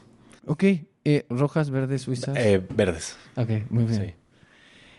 Sí. ¿Película o serie favorita? Sería una serie de películas que sería El Señor de los Anillos. Ah, ok. Muy bien. ¿Viste la nueva serie? Sí. ¿Te gustó? No tanto. Ok. He escuchado de... Yo vi las películas por una amiga. Cuando yo iba a la secundaria, fui a verlas por esta amiga. Era como de, vamos. Y yo iba, pero ni había leído libros, ni ubicaba nada. Y me gustaron, pero la serie no la he visto, pero he escuchado malos comentarios. Es que no sé... Bueno, como alguien que leyó los libros... es que no sé... Es más como una especie de fanfic, ¿no? Exacto. ¿Sí? Sí. Compraron una parte de los derechos, ajá, pero no todos. Entonces, muchas cosas no se apegan a la historia original. Y lo que han improvisado no me está gustando.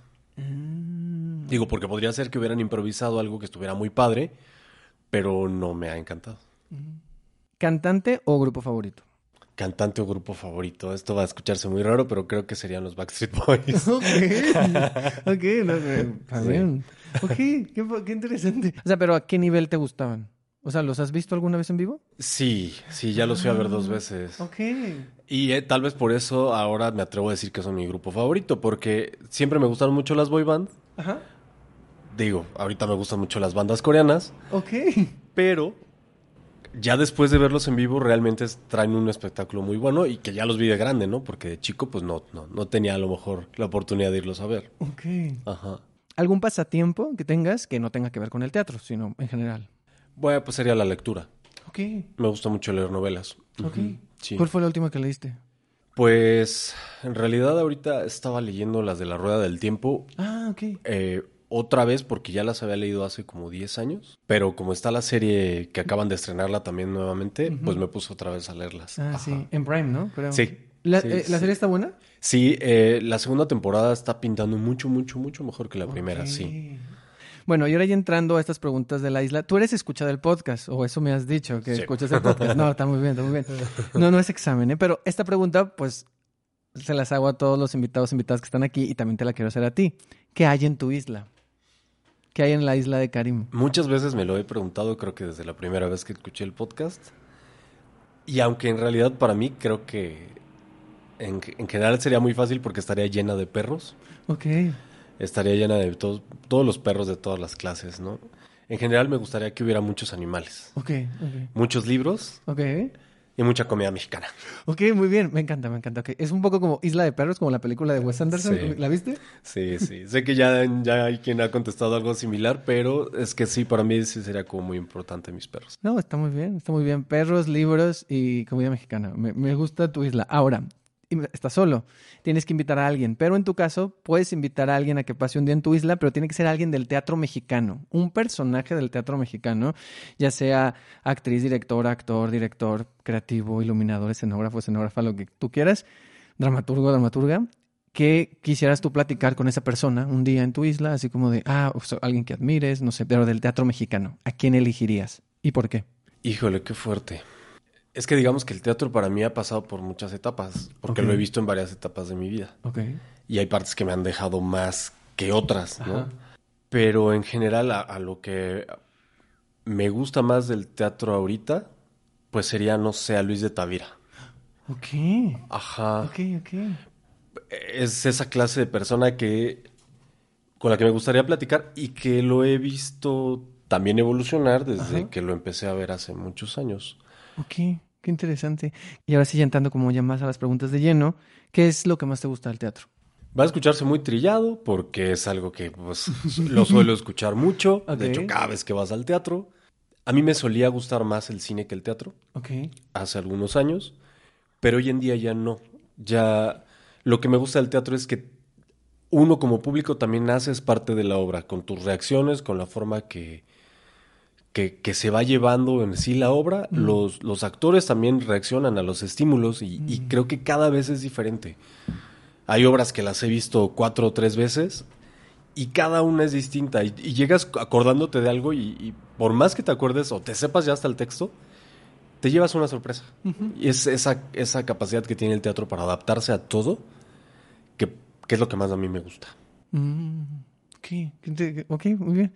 Ahora, ¿qué tiene que tener una obra de teatro para que a ti te guste o te llame la atención? ¿O decidas ir a verla? Bueno, en realidad sí, para mí es como muy... A veces me fijo en el director, a veces en el escritor, a veces en el elenco. Realmente no tengo como un parámetro muy específico para decidir cómo voy a ver esta obra o no. Hay veces que sí me aviento la reseña y digo, suena interesante, okay, vamos a verla, ¿no? Ajá, pero en realidad, pues, me fijo en muchas cosas. Hay veces que ya, pues ahorita ya llegué al punto de que de repente digo, el movimiento escénico lo va a hacer tal. Y por ese tipo de cosas me gustan, porque se me quedan escenas que digo, híjole, esta escena estuvo muy buena por la forma en la que lo pensaron, voy a ir a ver a tal obra, ¿no? Por el movimiento. Por ejemplo, en ese sentido, ¿recuerdas algo de movimiento escénico recientemente que hayas visto que te hayas dicho? O no tan recientemente, que digas, eso estaba padre. El movimiento de Indecente está brutal. Sí. El movimiento de Indecente está muy, muy bien hecho. O sea, realmente la forma en la que lo manejan es buena.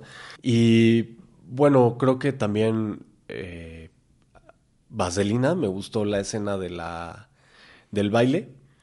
Porque... ¿Esta Vaselina? Esta Vaselina. ¿Ya la viste? Ya la vi. Yo no la vi. Oye, premisa. A ver, ¿qué te pareció en general? Cuéntame tantito. La escena del baile, perdón.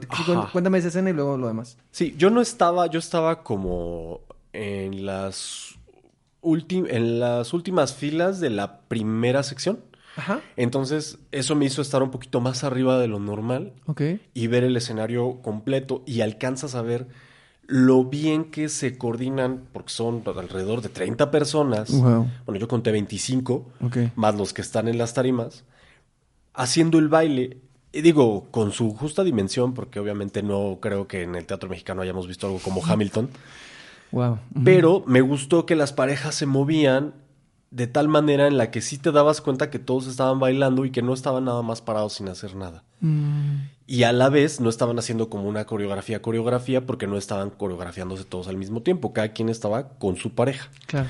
Y eso me gustó, realmente se me hizo que era un movimiento complejo y que le aportaba mucho a la escena. Okay. En general la obra, buena. Okay. Es una superproducción. Sí, los números musicales están muy bien hechos, pero en la parte del texto, que es poquita, sí siento que les falta más trabajo. Okay. A lo mejor es ya una cuestión de que valdría la pena adaptar un poquito mejor el texto. Okay. Sí siento que ya esa obra, a mí me encanta, fue mi primer musical, lo he visto 100 veces, por eso decidirlo a ver a pesar de todo. Pero aún así creo que ya esos diálogos tendrían que actualizarse un poco. Ya, o sea... ¿Se siente vieja? O sea, sí, en sus diálogos. Sí, ya no les queda al elenco hacer las mismas chistes que hace 30 años, ¿no? Sí. Yo también lo he dicho aquí, o sea, es el primer musical que yo vi. Entonces, cuando tenía como 10, 11 años. Entonces, para mí como que es muy especial. No la he ido a ver todavía. Estoy ahí como que entre que sí que no, pero me interesaba, nunca había escuchado la opinión como de un espectador que hubiera ido a verla, ¿no? Entonces, como que me interesaba. Y me imaginé eso que dices, o sea, se ve en los videos y todo que es como una producción muy grande. Pero sí, también como que ese era mi tema, ¿no? De cómo se siente el texto. Porque para mí, o sea, yo hace poco vi, porque para mí cuando vi la de creo que fue 2018, la que hizo Mejor Teatro, ¿te acuerdas? La que hizo en el San Rafael. A mí me gustó, pero sentía que ya se sentía vieja. Y entonces cuando eso como que otra vez, y hace también en ese momento, como en esos años pasaron en Cinépolis la película. Y la volví a ver la película después de mucho tiempo de no verla y dije, wow, sí se siente como súper vieja la película. O sea, pero en su discurso y en la forma en que los personajes se desarrollan, pues. Justo, justo. Lo explicaste excelente. En la forma en la que se desarrollan, se siente fuera de tiempo. Sí. Por lo demás, está buena. Ok. Hasta ahí. Ok. Vamos ahora con las preguntas rápidas, ¿ok? Bueno, algunas luego no son tan de respuesta tan rápida, pero algunas sí. Esta sí, yo creo. ¿Teatro o espacio escénico favorito, ya sea por el lugar, por la experiencia o por la programación? Híjole, para mí está súper fácil. Es el CCB, o sea, ¿sí? El Centro Cultural del Bosque. Es curioso porque creo que ya hasta me reconoce todo el mundo. ¿A poco? Sí, sí, sí, porque voy muy seguido. Durante una época de mucho trabajo ya no podía ir tan seguido porque no me lo permitía. Sí. Pero yo creo que desde que tengo 17 años, había semanas que iba 4 días a la semana. Wow. ¿No? Y ahorita que otra vez se me está complicando, por lo menos voy una vez a la semana. Wow, sí. Okay. Entonces, realmente siempre me ha gustado. Okay. No tengo un teatro favorito ya dentro de ellos porque todos me gustan mucho, hasta el Teatro de la Danza, la Plaza Ángel Salas, todo, ¿no? Realmente ahí he visto, creo que las mejores obras que me ha tocado ver, también las peores, pero... Okay. Luego pasa. Sí, también las peores las he visto ahí, pero creo que esa es justamente la parte que lo hace tan mágico. Uh-huh. Sí. ¿Obra de teatro que más veces has visto? Ah, creo que fue Hoy no me puedo levantar. Ok. Sí, Hoy no me puedo levantar, que... Durante muchos años fue mi musical favorito. Okay. Digo, ahorita ya no. Okay. Ya no, pero sí, me gustó y la vi creo que con todos los elencos que hubo. O sea, ¿viste la versión cuando estaba en el centro, en los Telmex? Sí. Sí. Esa sí, la viste varias veces. Ajá. Y las nuevas, las del Aldama y la del... o sea, las primeras que estuvieron en el Aldama, las viste también. Con Dana Paola y todos esos. Ajá, la mayoría... Tuve la fortuna de verlo con Mar Contreras, con Fernanda Castillo, con Janet Chao. Esa es la primera. Ajá. Y también me tocó verla con Vince Miranda, con Alan Estrada. Uh-huh. Me tocó verla con Luis Gerardo Méndez, que ahí fue cuando yo me hice fan de Luis Gerardo, porque ese colate yo creo que no se lo he visto a nadie más. Yo nunca lo vi a Luis Gerardo hacer ese colate. Vi muchos colates, pero es que como yo no vivía aquí, o sea, yo vi nada más las de... La que estrenó en el 2014, creo. La primera de Go, de ahí en adelante. Son las únicas que he visto. Peor experiencia en un teatro, ya sea por la obra, por el espacio, por el público o por alguna razón que no haya sido una experiencia tan chida. Creo que fue también en el CCB, en el Julio Castillo. Okay. A mí me gusta mucho el teatro para las jóvenes audiencias. Ajá. A veces me gusta, creo que más que el teatro al que le llamamos para adultos. Ok. Pero sí creo que debería de haber un mínimo de comportamiento que debería de haber, aunque sea una obra para niños. Fui a ver... no fue Mila y su Globo Rojo, fue otra. ¿A golpe de calcetín? No. Creo que fue A golpe de calcetín. No, fue una de las... Es que, o sea, sí. Cuando fue el maratón, ¿no? De teatro para niñas, niños y jóvenes. ¿No fue en esa vez? Sí, sí fue en esa vez. Entonces sí debe de ser A golpe de calcetín. No la disfruté nada porque O sea, cuando empieza la segunda llamada, dicen un mensaje de... Este es teatro para jóvenes audiencias, los niños... quieren interactuar con la obra.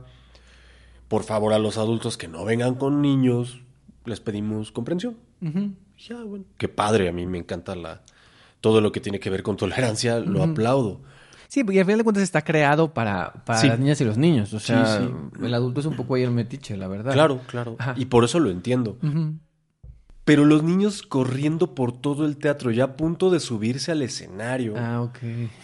Con tantos gritos que realmente no dejaban que se escuchara nada de nada. Mm. Y ya después leía varias personas que estaban quejándose de lo mismo en redes, ¿no? Sí echaron un poco a perder la experiencia porque creo que, o sea, digo, me tocó ver acá en la tierra... Con muchos niños muy interactuando con la obra. Pero de otra manera. ¿No? Donde no interfieren por tanto con la obra, ¿no? Sí, o sea, yo creo que es un equilibrio. O sea, es decir, o sea, obviamente creo que es un teatro hecho para los niños y las niñas y nada más es esta idea, pues, de tener un equilibrio. O sea, a mí me gusta mucho que los niños griten y reaccionen y platiquen con las obras, ¿no? Uh-huh. O sea, es muy divertido para mí ir a las obras de jóvenes audiencias por lo que genera en el público.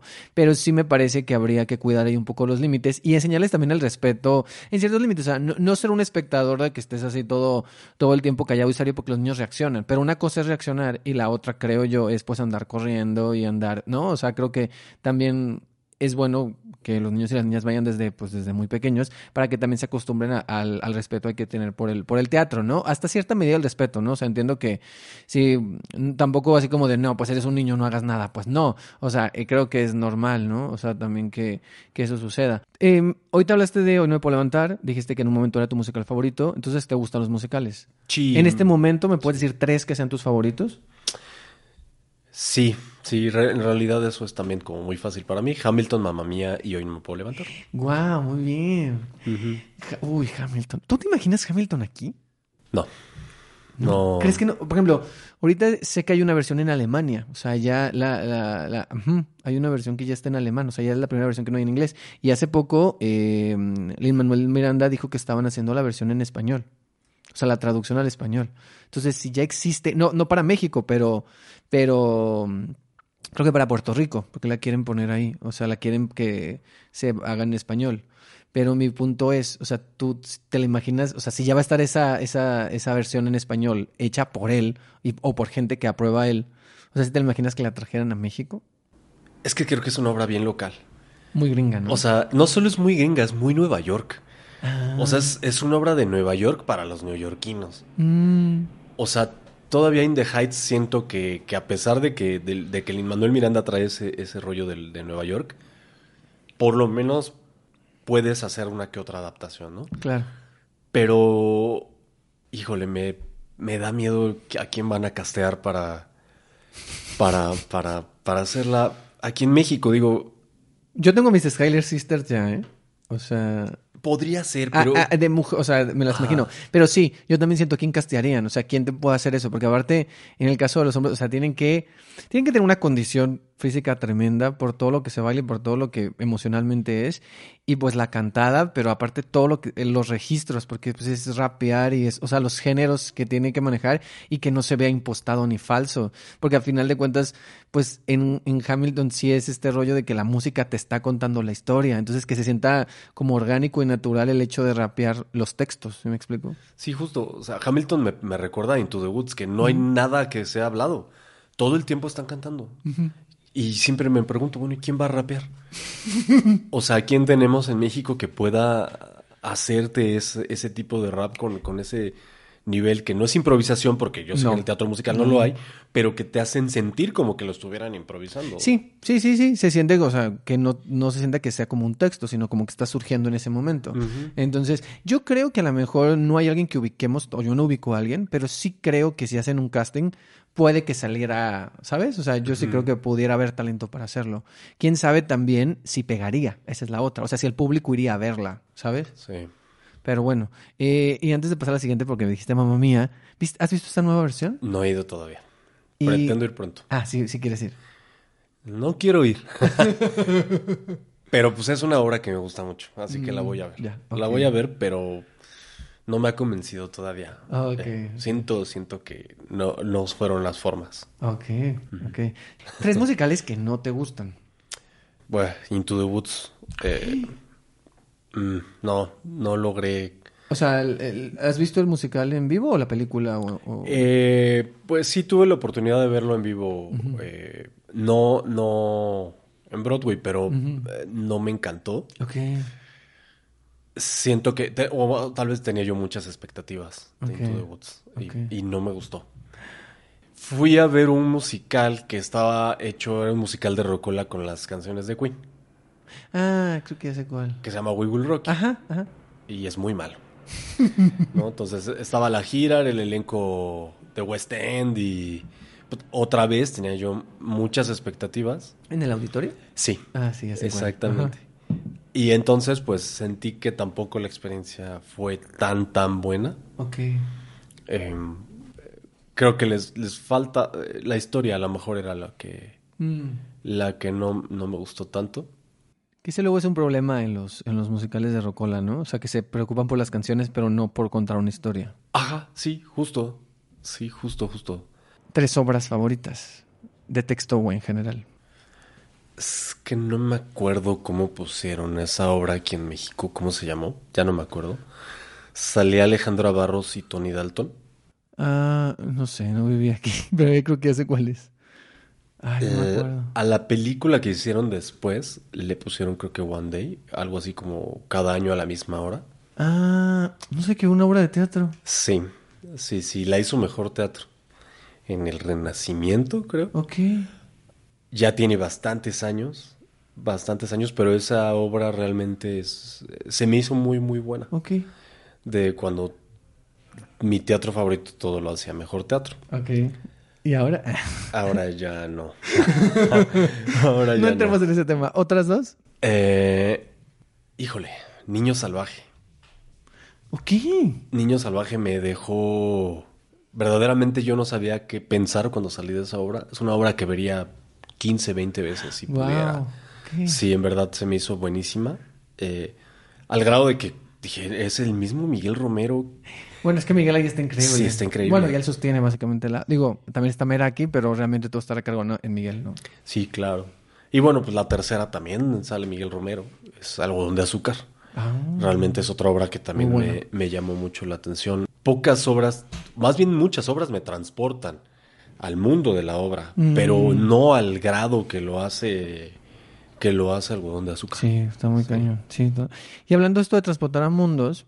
Si pudieras vivir en la dramaturgia o en las historias de algún autor o autora mexicano, ¿en qué dramaturgia o en qué universo te gustaría vivir? No, bueno, también creo que esa para mí es fácil. Yo creo que buscaría a Paula Celaya Cervantes. Sí. ¡Qué chida! Sí, saludos, sí. Paula. Sí. Ok, muy bien. Sí, porque sí. Me gusta lo que hace y también creo que hay de todo, ¿no? Uh-huh. O sea, no vivirías exactamente en un dramón. Exactamente, ¿no? Justo. Sí. Sí, sería okay. Paula. Va, muy bien, muy bien. Una actuación reciente que hayas visto que te haya impactado mucho, que te haya emocionado. Digo, por ejemplo, ver a Regina Boché en Mentidrax me encantó. Está increíble. Me impactó. Sí. Yo no esperaba eso. Oh. Yo no lo esperaba. Después de haberla visto en Jamie, yo no, o sea, no lo podía creer. ¿Primero la viste en Jamie? Sí, primero la vi en Jamie. Sí, no, es que es muy diferente lo que hace. Ajá. Aparte, o sea, más allá también de que tiene una gran voz y que la explota mucho en Mentidrax, tiene que ver la forma en la que hace su Yuri. O sea, siento que es una Yuri que la hace un poco más redonda y chistosa cuando realmente ese personaje siento que no lo explotan tanto y ella lo explora muy bien. Sí, de hecho voy a decir algo sumamente controversial, pero me gustó más que Fela. Eso es muy controversial. Sí, a mí me gustó más que Fela. Ok. Pero son cosas diferentes, o sea, sí. Es decir, son aproximaciones muy... empezando porque una es Mentidrax en musical y la otra es Mentidrax. O sea, desde ahí ya hay visiones muy diferentes de cómo está el universo construido y de cómo se interpretan esos personajes, ¿me explico? Ya desde ahí. Pero entiendo un poco a lo que te refieres. Digo, está bien, está muy válido y está bien que haya controversia, porque luego en este podcast no hay controversia, entonces, pues, no podemos tener controversia. Te gustó más Regina Boché que Fela Domínguez. Saludos a las dos. Y bueno, justo recientemente vi Leonardo. Ay, no vi Leonardo. ¿Rodrigo Murray? Sí. Sí. Está espectacular en esa puesta en escena. Digo, es un monólogo. Los monólogos de pronto no me encantan, pero ahí lo hace brutal. Okay. ¿Algún director o directora favorita? Es que mi director favorito solía ser Enrique Singer. Me encanta que digas solía. Es que después de ver un par de las últimas... Ahorita tengo todas mis esperanzas puestas en Consentimiento. Uy, bueno. Tengo todas mis esperanzas. No voy a decir nada. Bueno, ve a verla y luego platicamos. Ya tengo mis boletos, así que espero. Tengo mucha fe. Pero ¿quién podrías decir si ya no es Enrique? Es que yo creo que entonces sería Angélica Rogel. Ok. Ajá. Saludos, Angélica, que estuvo aquí. Vuelve cuando quieras. Ajá. Sí, yo creo que sí. Ok, muy bien. Sí, porque la forma en la que hace las cosas a mí me gusta. Ok. Ahora, ya para ir cerrando, y esta pregunta es nueva, que la he hecho para este episodio de espectadores y espectadoras, es ¿qué crees que aleja al público del teatro? A lo mejor sí siento que de pronto podemos ser medio pretenciosos con el arte. Y lo digo muy a mi pesar porque tampoco creo que el teatro sea para todo el mundo. Okay. No a todo el mundo le gusta. Okay. Bueno, pues esas son dos cosas diferentes. Es decir, sí, decir que no es para todo el mundo y que no a todo el mundo le gusta, más bien, no, o sea, tendría que ser accesible para todos. Ya de si a todos les va a gustar o no, ¿no? ¿Sí me explico? Sí. Ajá. Sí. Es que a lo que voy es que yo lo veo mucho con las obras que ponen en el Centro Cultural Los Pinos. Ok. Regularmente está lleno. Y regularmente en las puestas, o más bien en las muestras que hacen, por poner un ejemplo, la Compañía Nacional de Teatro para en la Sala Héctor Mendoza, o las que llega a ser el CCB, uh-huh, están llenas. Uh-huh.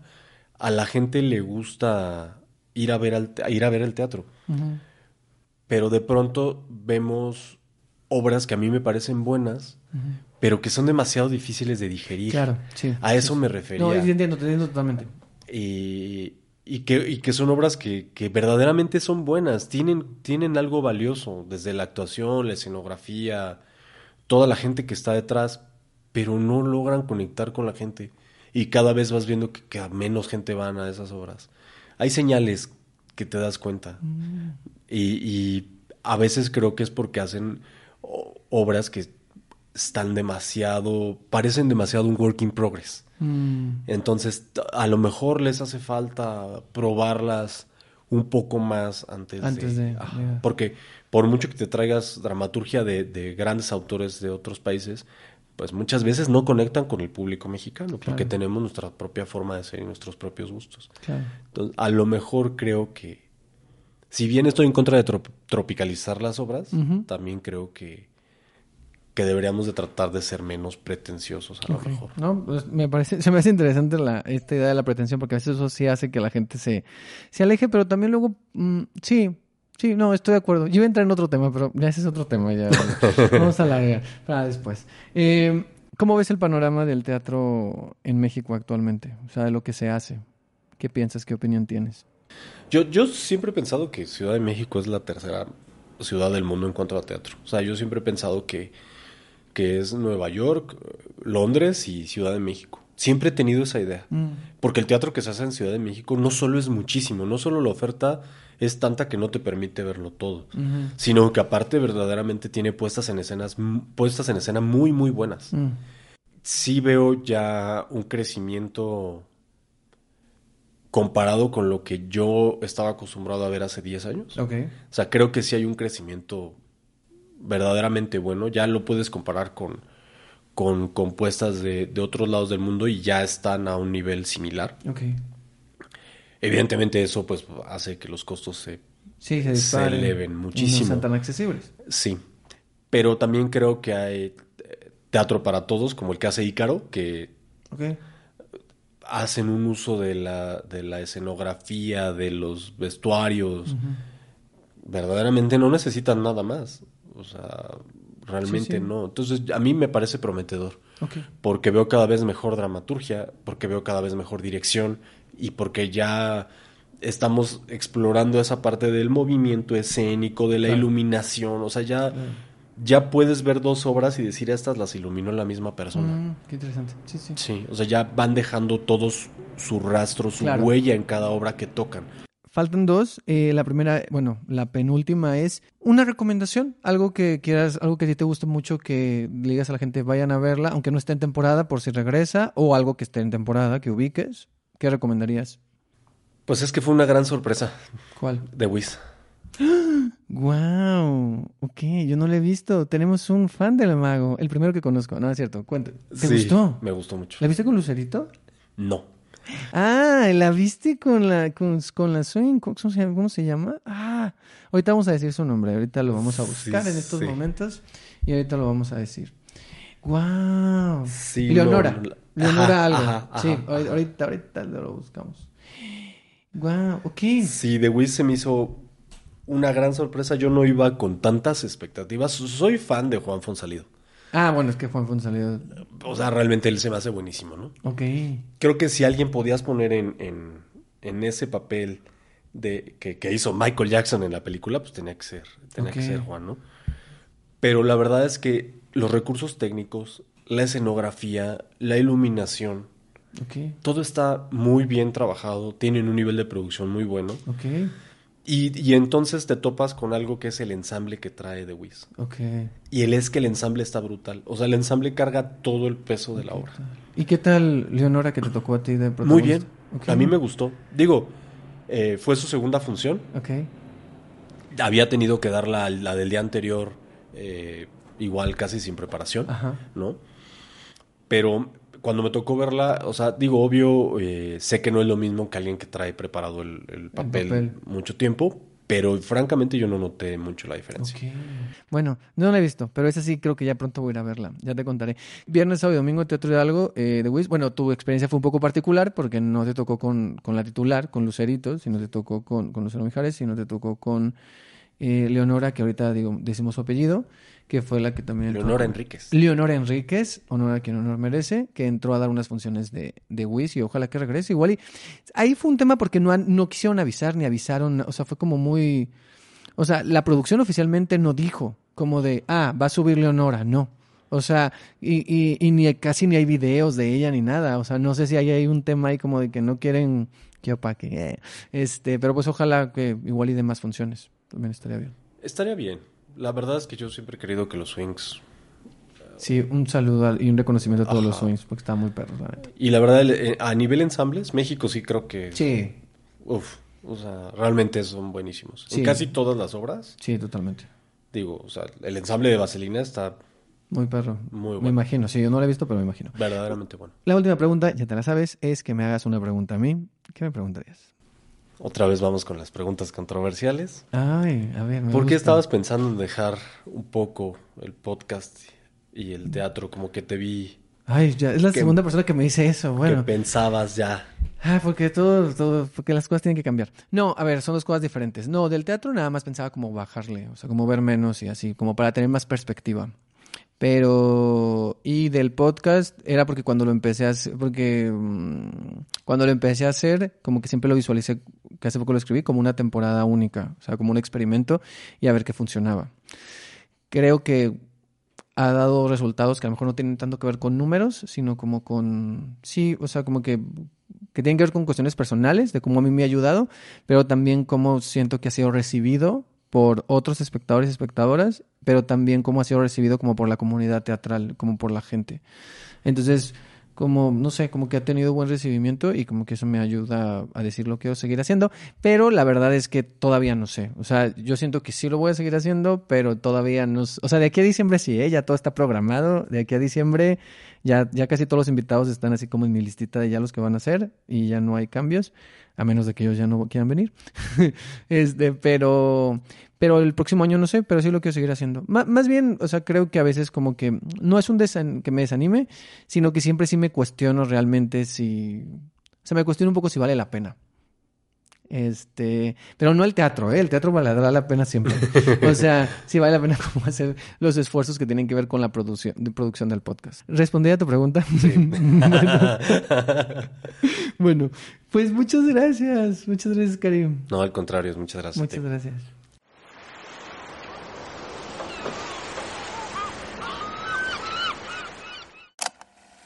Recuerdo cuando estaba en la secundaria nos obligaron, era una tarea asistir a una obra de teatro que realmente no tenía muchas ganas de ir, pero bueno, teníamos que ir como estudiantes. Trataba sobre el matrimonio de los científicos Curie y para mi sorpresa el actor que interpretaba el papel de Pierre era el actor René García, al cual yo admiro y admiraba muchísimo en ese entonces y tenía ganas de conocer. Y fue una gran sorpresa encontrármelo ahí y verlo trabajar en escena. Hola, Rocío, ¿cómo estás? Muy bien, Ed, ¿cómo estás? ¿Cómo te ha ido? Muy bien, muchas gracias por venir. A ti, gracias, qué honor. Estoy muy contenta de estar aquí. Sí, muy bien. Y se voltean los papeles porque yo te conocí, porque tú me invitaste a tu podcast hace un tiempo. Sí, digo que ya tiene un poco más de un año, sí, recuerdo bien, como según yo fue el verano 2022, que vi tu programa, vi el episodio que hiciste de Prom. Eso fue lo que me llamó mucho la atención y dije, no, quiero conocerlo y a ver si le antoja estar en mi podcast, en un episodio. Sí, y me entrevistaste, lo recuerdo. Te entrevisté, sí. Ay, qué rápido pasa el tiempo. Sí, pero exacto. Sí. Llevo mucho tiempo. Bueno, ahora se intercambian los papeles. Se intercambian. Yo te entrevisto a ti. Sí. Como espectadora. Y para empezar, te quiero hacer una pequeña dinámica, un pequeño perfil. Para que la gente también te conozca, los que nos escuchan. Entonces, ¿nombre completo o semicompleto? Rocío Rubio Román es como... Ahora sí que me encuentran en redes, así como Rocío Rubio Román. Ok. Sí. ¿Edad? 31 años. ¿Ocupación o profesión? Pues, digamos que producción audiovisual. Eso es, digamos, lo que se concentra mi trabajo, principalmente, sí. Ok. Y en algunas obras, colaboras también con Broadway en casa y tomas fotos. Colaboro con Broadway, la fotografía. Yo la considero más que una profesión, realmente un hobby, una pasión. No quisiera como que decir que, me dedico a la foto porque le da una connotación de que es mi trabajo. Y la foto yo la disfruto. Y es un amor y es un pasatiempo, digamos. Es un hobby. Ah. Y me relajo y me encanta y eso es. Pero sí, la fotografía, por supuesto, hago fotografía. Colaboro ahí en Broadway y es increíble. Un saludo fuerte a Gina. Ahora se regresan los saludos. Sé que me saludaron en su episodio con Gina y ahora le regreso. Gina hermosa, te mando un besote. Muy bien, sí, Gina, claro. Saludos y vuelve cuando quieras al podcast, ¿eh? La isla está abierta para que vengas. Okay. Por favor, sí. ¿Comida favorita? La verdad es que soy bien comelona. Como de todo, pero creo que lo que más me gusta son las hamburguesas. Ay, me encantan las hamburguesas. Oh, sí, me encantan. Sí. ¿Película o serie favorita? Película, yo diría que 12 hombres en pugna. Es un clásico que me encanta ver. Me gustan las películas donde todo pasa en un lugar y solamente se requiere una buena historia, buenas actuaciones y ya con eso. O sea, es increíble que te quedes atrapado en esa trama de 12 hombres en pugna. Y ya vi también la obra, la vi en 2 temporadas, ya tiene muchos años, en 2 veces la vi y la película me encanta. No, me encanta esa historia, se me hace ahora sí que un clásico. Increíble, una enseñanza increíble que deja esa película, esa. ¿Cantante o grupo favorito? Ay, ¿qué será? ¿Cantante o grupo? Pues así como de cantante o grupo, no creo que no tengo. Me gusta mucho la música folk en español. Kevin Carr lo escucho mucho. Quizás tú lo conozcas porque él es del norte. Kevin Carr hace como... No me suena. Es folk en español y de quizás música internacional me gusta mucho Adele. Es espectacular. Ella también, supongo. A mí también me encanta de él. Ojalá que venga. Ay, sí, que se anime. Dicen que a lo mejor sí. Ay, pues debería. Aquí ojalá somos un público increíble. Sí. Ojalá se anime. Ojalá sí. Bueno, creo que ya la dijiste, pero la tengo marcada aquí al final, que es algún pasatiempo. Uh-huh. Mencionaste la fotografía. ¿Tienes alguna otra parte de la fotografía? Me gusta mucho leer, es maravilloso. No leo tanto como quisiera. Luego la parte de concentración se me va un poco por ahí. Se me hace pesado a veces, pero quisiera leer. Y dibujar también. Dibujar es un pasatiempo que me hace mucho... O sea, me gusta, disfruto y... Creo que no soy tan mala, entonces de repente ahí me echo un dibujillo, un sketch por ahí. Y ahora vamos con esta pregunta que hago a todos y a todas las invitadas e invitados, que es, ¿qué hay en tu isla? ¿Qué hay en tu isla, Chío? ¿Qué hay en la isla de Rocío? Pues definitivamente, yo creo que la gente así que amo, ¿no? La familia, amigos, por supuesto. Creo que una isla para... Si no tienes con quién disfrutar, pues creo que no vale mucho la pena tener... Aunque sea una isla paradisíaca, si no, pregúntenle a Tom Hanks. No es cierto. Híjole, hay probablemente libros, papel, pluma para escribir, dibujar. Probablemente quizás haya un minicine que uno pueda entrar y ver muchas películas. Creo que me gustaría que hubiera también como una escuela, como una universidad y aprender cosas nuevas. Ahora, imagina que por un día no hay nadie y solo puedes invitar a una persona a tu isla. Pero en este caso, me gustaría que pensaras en alguien del teatro mexicano a quien tú admires y que te gustaría darle un paseo por tu isla y conversar con esta persona. Puede ser una directora, un director, actor, actriz, creativo, técnico, alguien del teatro mexicano que tú digas, estaría chido platicar con esta persona. Wow, pues es que hay tantos y afortunadamente tengo el placer de conocerlos. Yo que alguien que...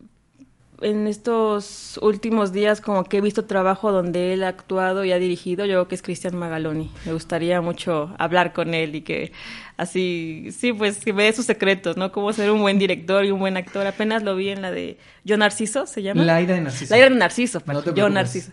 La ira de Narciso y no, espectacular. Está increíble. Sí, un control, sí, no, una cosa así que uno dice, ¿está actuando o realmente? O sea, sí está. Y es un texto muy difícil, aparte como justo está en esto de la autoficción, hay momentos donde no sabes, dices, esto es como más... Esto es real, esto es como documental, pero sí. Esto, o sea, hay unos límites ahí como muy finos y él va entre esos límites muy fácilmente. Sí. No, es increíble y la verdad es que admiro mucho el trabajo que hizo como director en Indecente. Yo no vi la puesta original en Broadway. Sé que la puedes ver como en video, sé que está el video. Sí. Pero hay algunas partes que sí pude ver la versión de Broadway con la versión que se hizo aquí en México. Y me quedo mil veces con esta. O sea, creo que los cambios que hizo aquí, o sea, fueron maravillosos y fueron como más, no sé, más, se sintieron más real. Y eso, la admiro mucho y seguramente pues mucho tiene que ver con él, por supuesto, sí, como claro, director. Claro. Entonces, sí, yo creo que él sería. ¿Qué es lo que más te gusta del teatro? Definitivamente, también son muchas cosas, pero yo creo que en definitiva, el estar presente. O sea, presente... Sí, viendo, ahora sí que experimentando más que nada, porque no es nada más ver, o sea, creo que al ser un arte vivo, te vuelves parte de la historia y es imposible es imposible desconectar, porque cuando estás en una película o quizás estás leyendo, aunque sea un muy buen libro, hay partes en las que quizás tu mente se puede ir, te despejas, lo que sea, piensas en otra cosa, pero en el teatro es muy difícil perder ese hilo de la historia. Yo creo que esa es la gran magia y lo que lo hace realmente único al teatro es que es un arte viva y es un arte que te obliga a estar presente definitivamente y a veces en este momento tan hiperconectado en el que estamos, por así decirlo, es difícil vivir el presente, es incluso, o sea, estamos siempre en otro lugar y es maravilloso que el teatro nos permite regresar y ver la vida así, y es eso, yo creo que es eso. Sí, es muy interesante lo que dices, justo, porque creo que como vivimos justo, o sea, estamos en el presente, pero como estamos en un lugar y estamos con el celular, entonces estamos en otro lugar, o a veces, incluso aunque no tengamos el celular, a mí me pasa mucho, que yo siempre estoy pensando en lo que voy a hacer, siempre estoy pensando en qué va a pasar mañana, qué va a pasar la otra semana, qué obra voy a ver acá, qué tengo que hacer, qué pendiente tengo, y siempre pienso en el futuro y nunca puedo vivir el presente, y sí siento que justo... Como que el teatro te agarra y literal te encierra en un cuarto oscuro, aunque sea raro eso, pero literal es un cuarto oscuro. ¿No es? Un cuarto. Y entonces con otras personas dices como de concéntrate en esto, ¿no? Sí. Por lo que dura la obra. Sí. Eso es esa manera de regresarnos aquí. Y yo creo que también nos enseña mucho de nosotros. O sea, a veces vamos, o más bien, cada vez que vamos a ver una obra y pues pasa, ¿no? Muy seguido que sales y wow, o sea... No me di cuenta, o sea, cómo me movió esto, por qué me siento así, por qué me siento o tan feliz o tan triste. Pero eso es lo que hace el teatro, o sea, te transforma. Claro. Y puedes salir ahí. Quizás sería mucho decir, hay una persona diferente, ya sería quizás mucho decir, pero hay un cambio importante que a veces te hace. Ahora, ¿qué tiene que tener una obra de teatro para que a ti te llame la atención, para que capte tu atención? O sea, ¿qué tiene que tener una obra para que te atrape? Pues no quiero sonar como egocentrista, pero pues ahora sí que una historia que quizás también comparta cosas con la mía. Pues si habla de una mujer quizás en sus 30, ¿no? Que de repente se preguntas el porqué de su existencia o hacia dónde vamos o por qué estamos aquí. Eso quizás sea lo que igual yo digo, ay no, yo también tengo esas interrogantes en mi vida de que ¿a dónde voy? ¿Qué quiero hacer?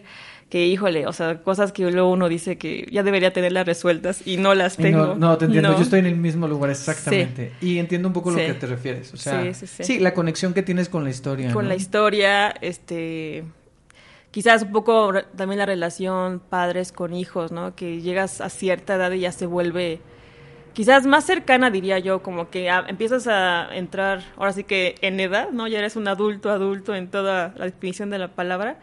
Y ya compartes más cosas con tus papás, ya los entiendes más a ellos como adultos, ¿no? De lo que hicieron por ti, entonces sí te llenas de mucha nostalgia y de agradecimiento también. Y eso en la juventud y en la adolescencia a veces uno no lo ve y creo que hay luego muchas obras que indagan en ese tema. Y bueno, las que también, para ser honesta, me encantan las historias de amor. Soy así una tonta romántica. Entonces, igual, si es una historia de amor, probablemente también me guste y vaya a ver ese tipo de obras. Okay. Sí, sí, sí. Y vamos ahora con unas preguntas un poco rápidas, de respuesta rápida más bien. Ok. Entonces, ahí vamos. Muy bien. ¿Cuál es tu teatro o espacio escénico favorito, ya sea por el lugar, por la experiencia o por la programación? El Centro Cultural Helénico, más específica...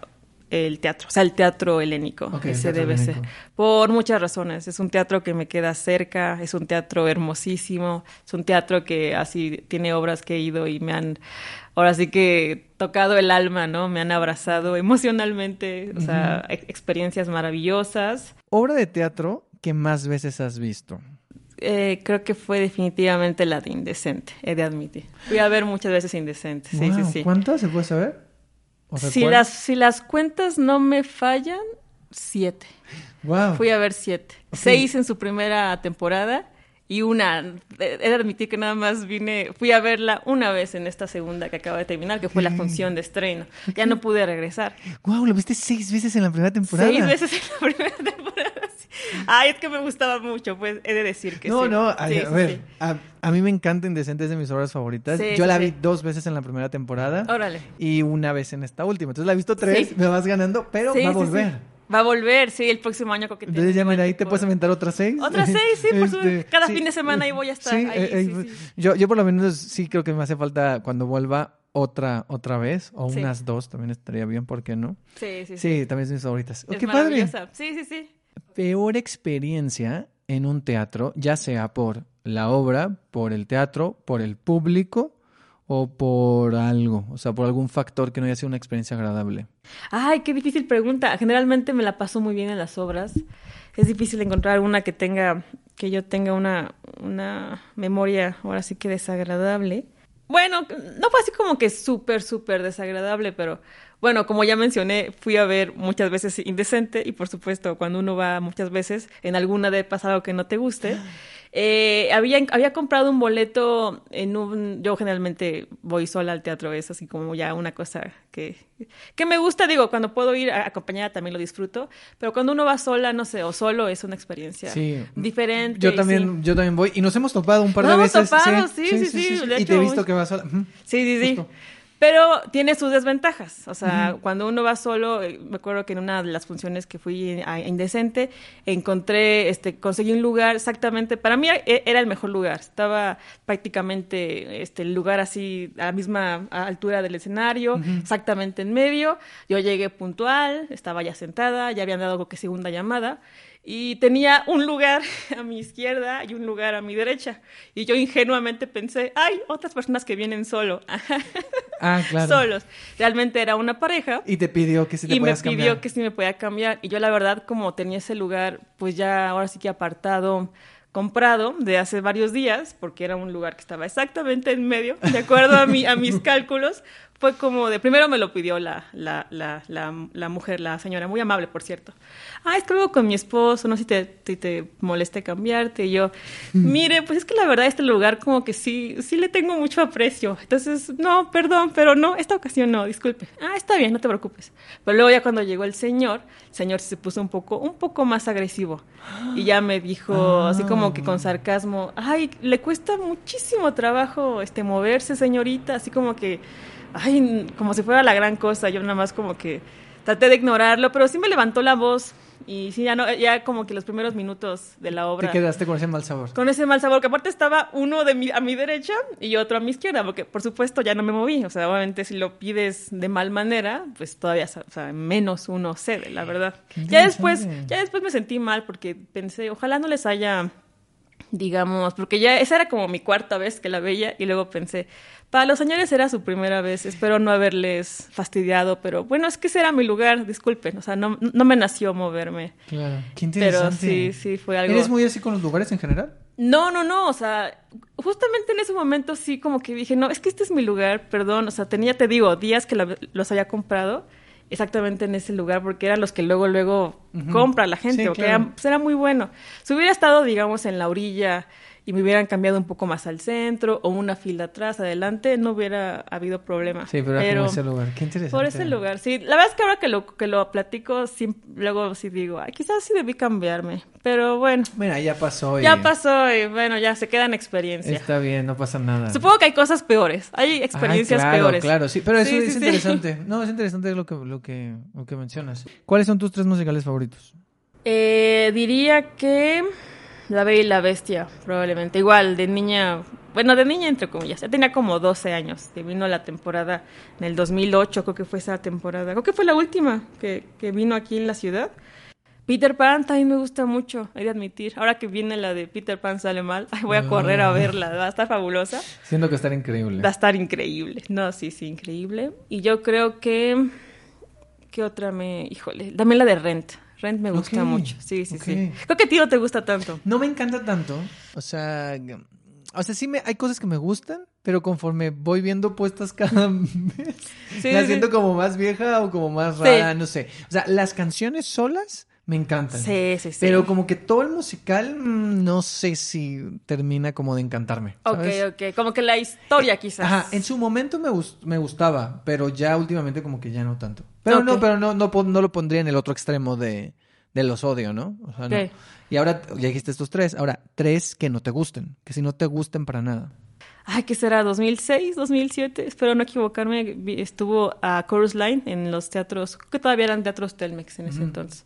No me gustó a Chorus Line. Okay. Se me hizo... Como eran pequeñas historias, o sea, eran muchas historias y cortitas, se me hizo difícil conectar con una en particular. Okay. Era quizás demasiada información para mí. Esa... Tampoco Wicked me gusta mucho, para ser sincera.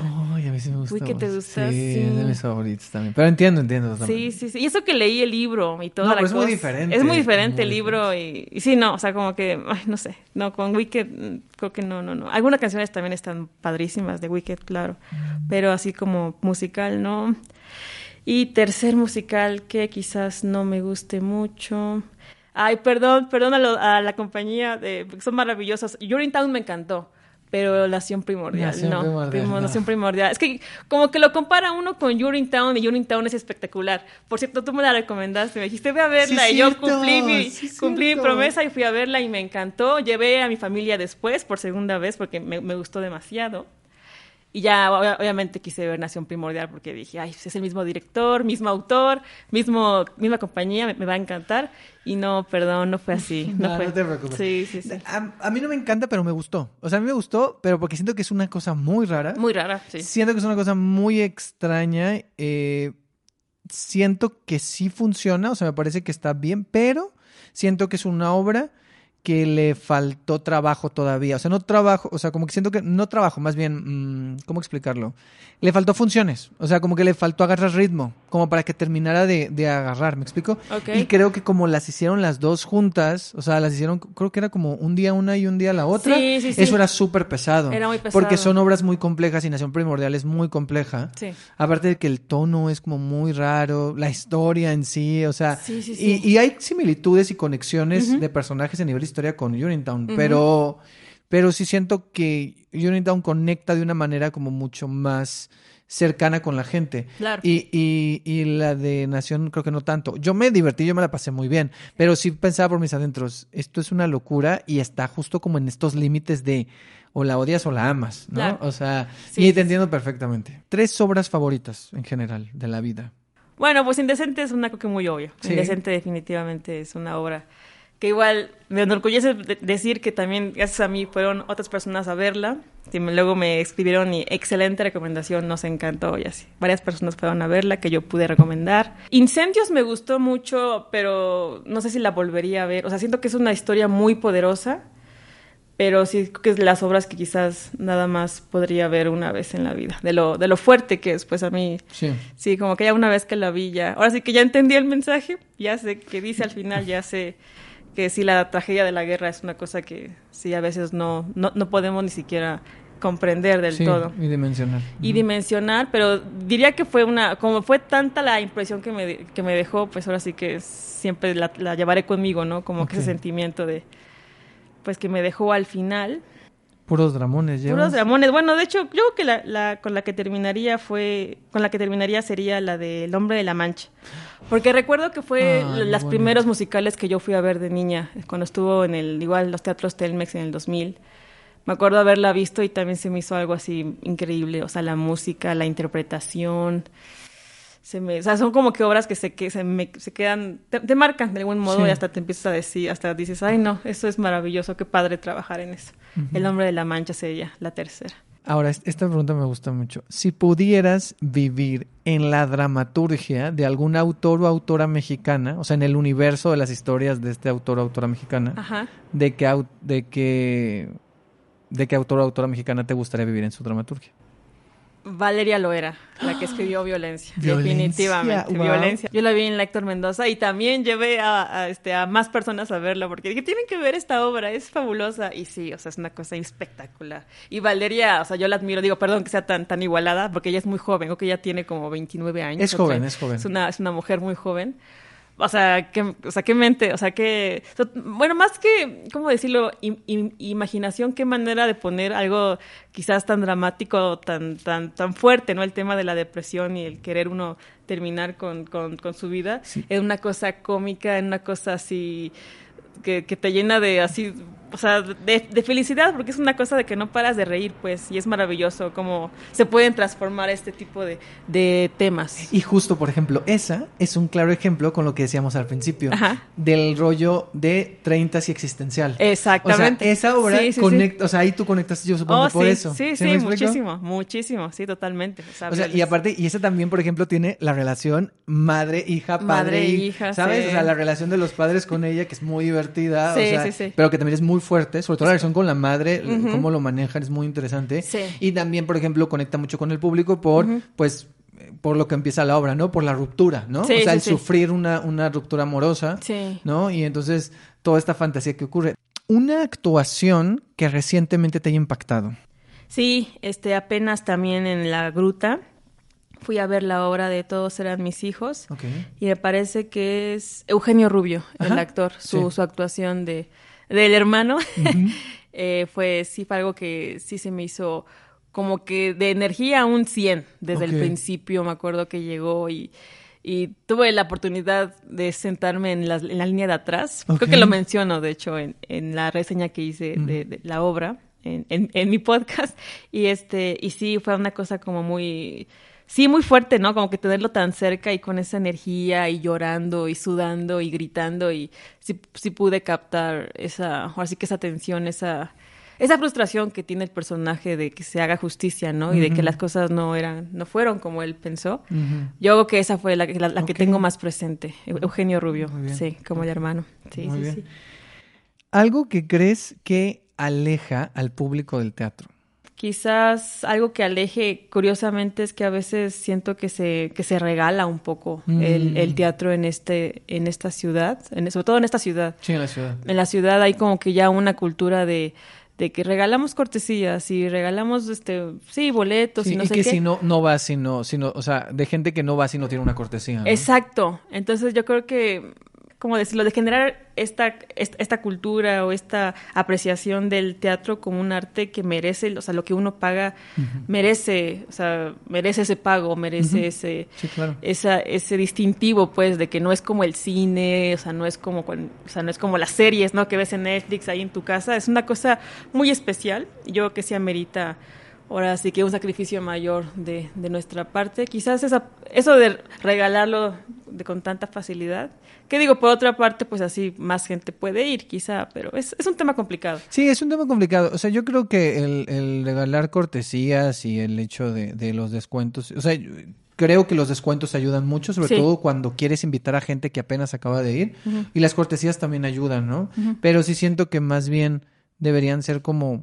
una ayuda y no convertirse en algo de que no, si no me dan cortesías no voy a ir, ¿no? Exacto. Porque entonces lo que haces es que no estás apreciando realmente, como tú dices, lo que vale, ¿no? Sí. ¿Cómo ves el panorama del teatro en la Ciudad de México actualmente? Yo que he tenido la oportunidad de ver obras de teatro en otros países, no solamente en Estados Unidos, sino que en otros países también. no le pedimos nada y no se le pide nada y no, o sea, no es una cosa de que no, es que como está aquí en México, pues hay que cobrar menos. No, o sea, está al mismo nivel y es maravilloso y es nuestro idioma y son nuestras personas, nuestra gente. Y entonces hay que apoyar. También. Y nuestras historias, por supuesto. Sí, que también hay escritores maravillosos. Sí, y yo creo que cada vez más, ese sería un buen análisis para fin de año. Uh-huh. O saber de las, por ejemplo, de las obras que he visto, las obras como más populares, las que he visto, por ejemplo, cuántas son dramaturgia mexicana y cuántas son adaptaciones de dramaturgias extranjeras o de clásicos. Cierto. Sería muy interesante.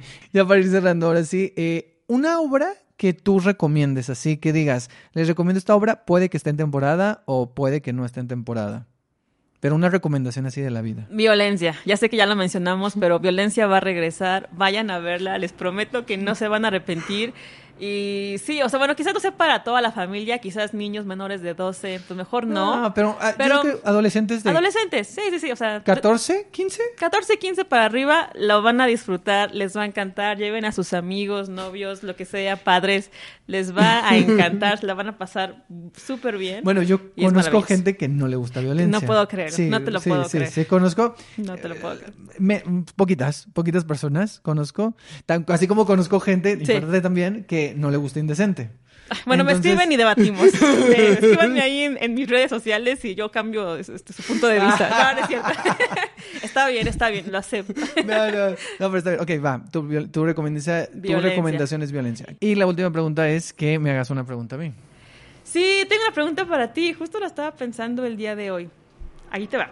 Espero que no te lo hayan preguntado. Creo que no. A ver. Si pudieras borrar de tu memoria una obra que viste, ¿cuál borrarías para poderla volverla a ver por primera vez? Ah, ok. O sea, es en cuestión positiva. Ajá, o sea, tienes que olvidarla para que te vuelva, para verla por primera vez y que te impacte. ¿No te lo han preguntado? Creo que eso. No lo he preguntado nunca. Pensé en dos. Creo que más bien es porque me gustan y porque recuerdo mucho, y los dos son musicales, son como muy espectaculares, pero creo que volver a vivirlos. Bueno, son tres ya, porque uno no es musical. Okay.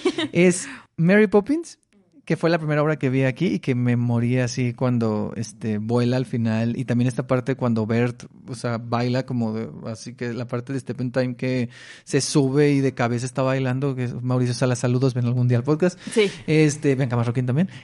Yo toda la compañía de... Toda la compañía que venga. De Mary Poppins. Entonces, sí, o sea, sí. Y como no la recuerdo tanto, sí recuerdo que lo sentí.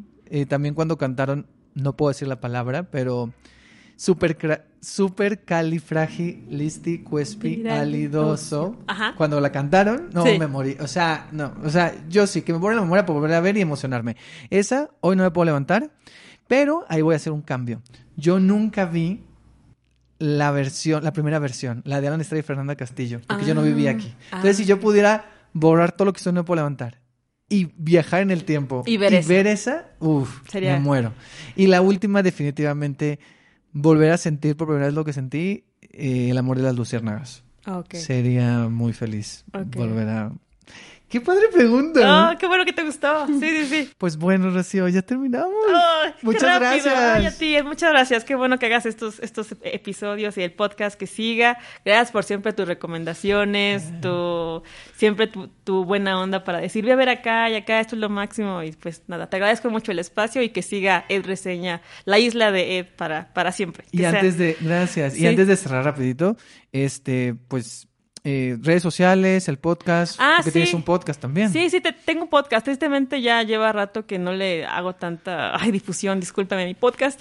Pero sí, bueno, en Instagram y en Twitter tengo el mismo usuario, el nombre de usuario que es Rocío Rubio Román, que pues es mi nombre. Y el podcast lo tengo también en todas las plataformas prácticamente, se llama Audiobin. Audio, pues como se escucha, así como es, la palabra audio, y bin, B, I de Isabel, N de Nacho.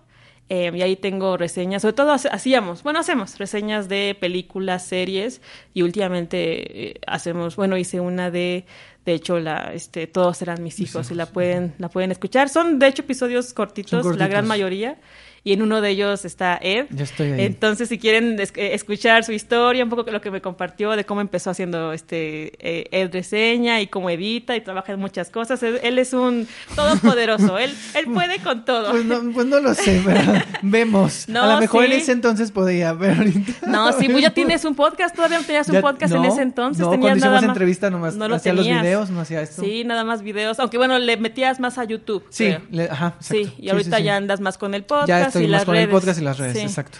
Y bueno, que siga el proyecto. Felicidades. Muchas gracias, Rocío.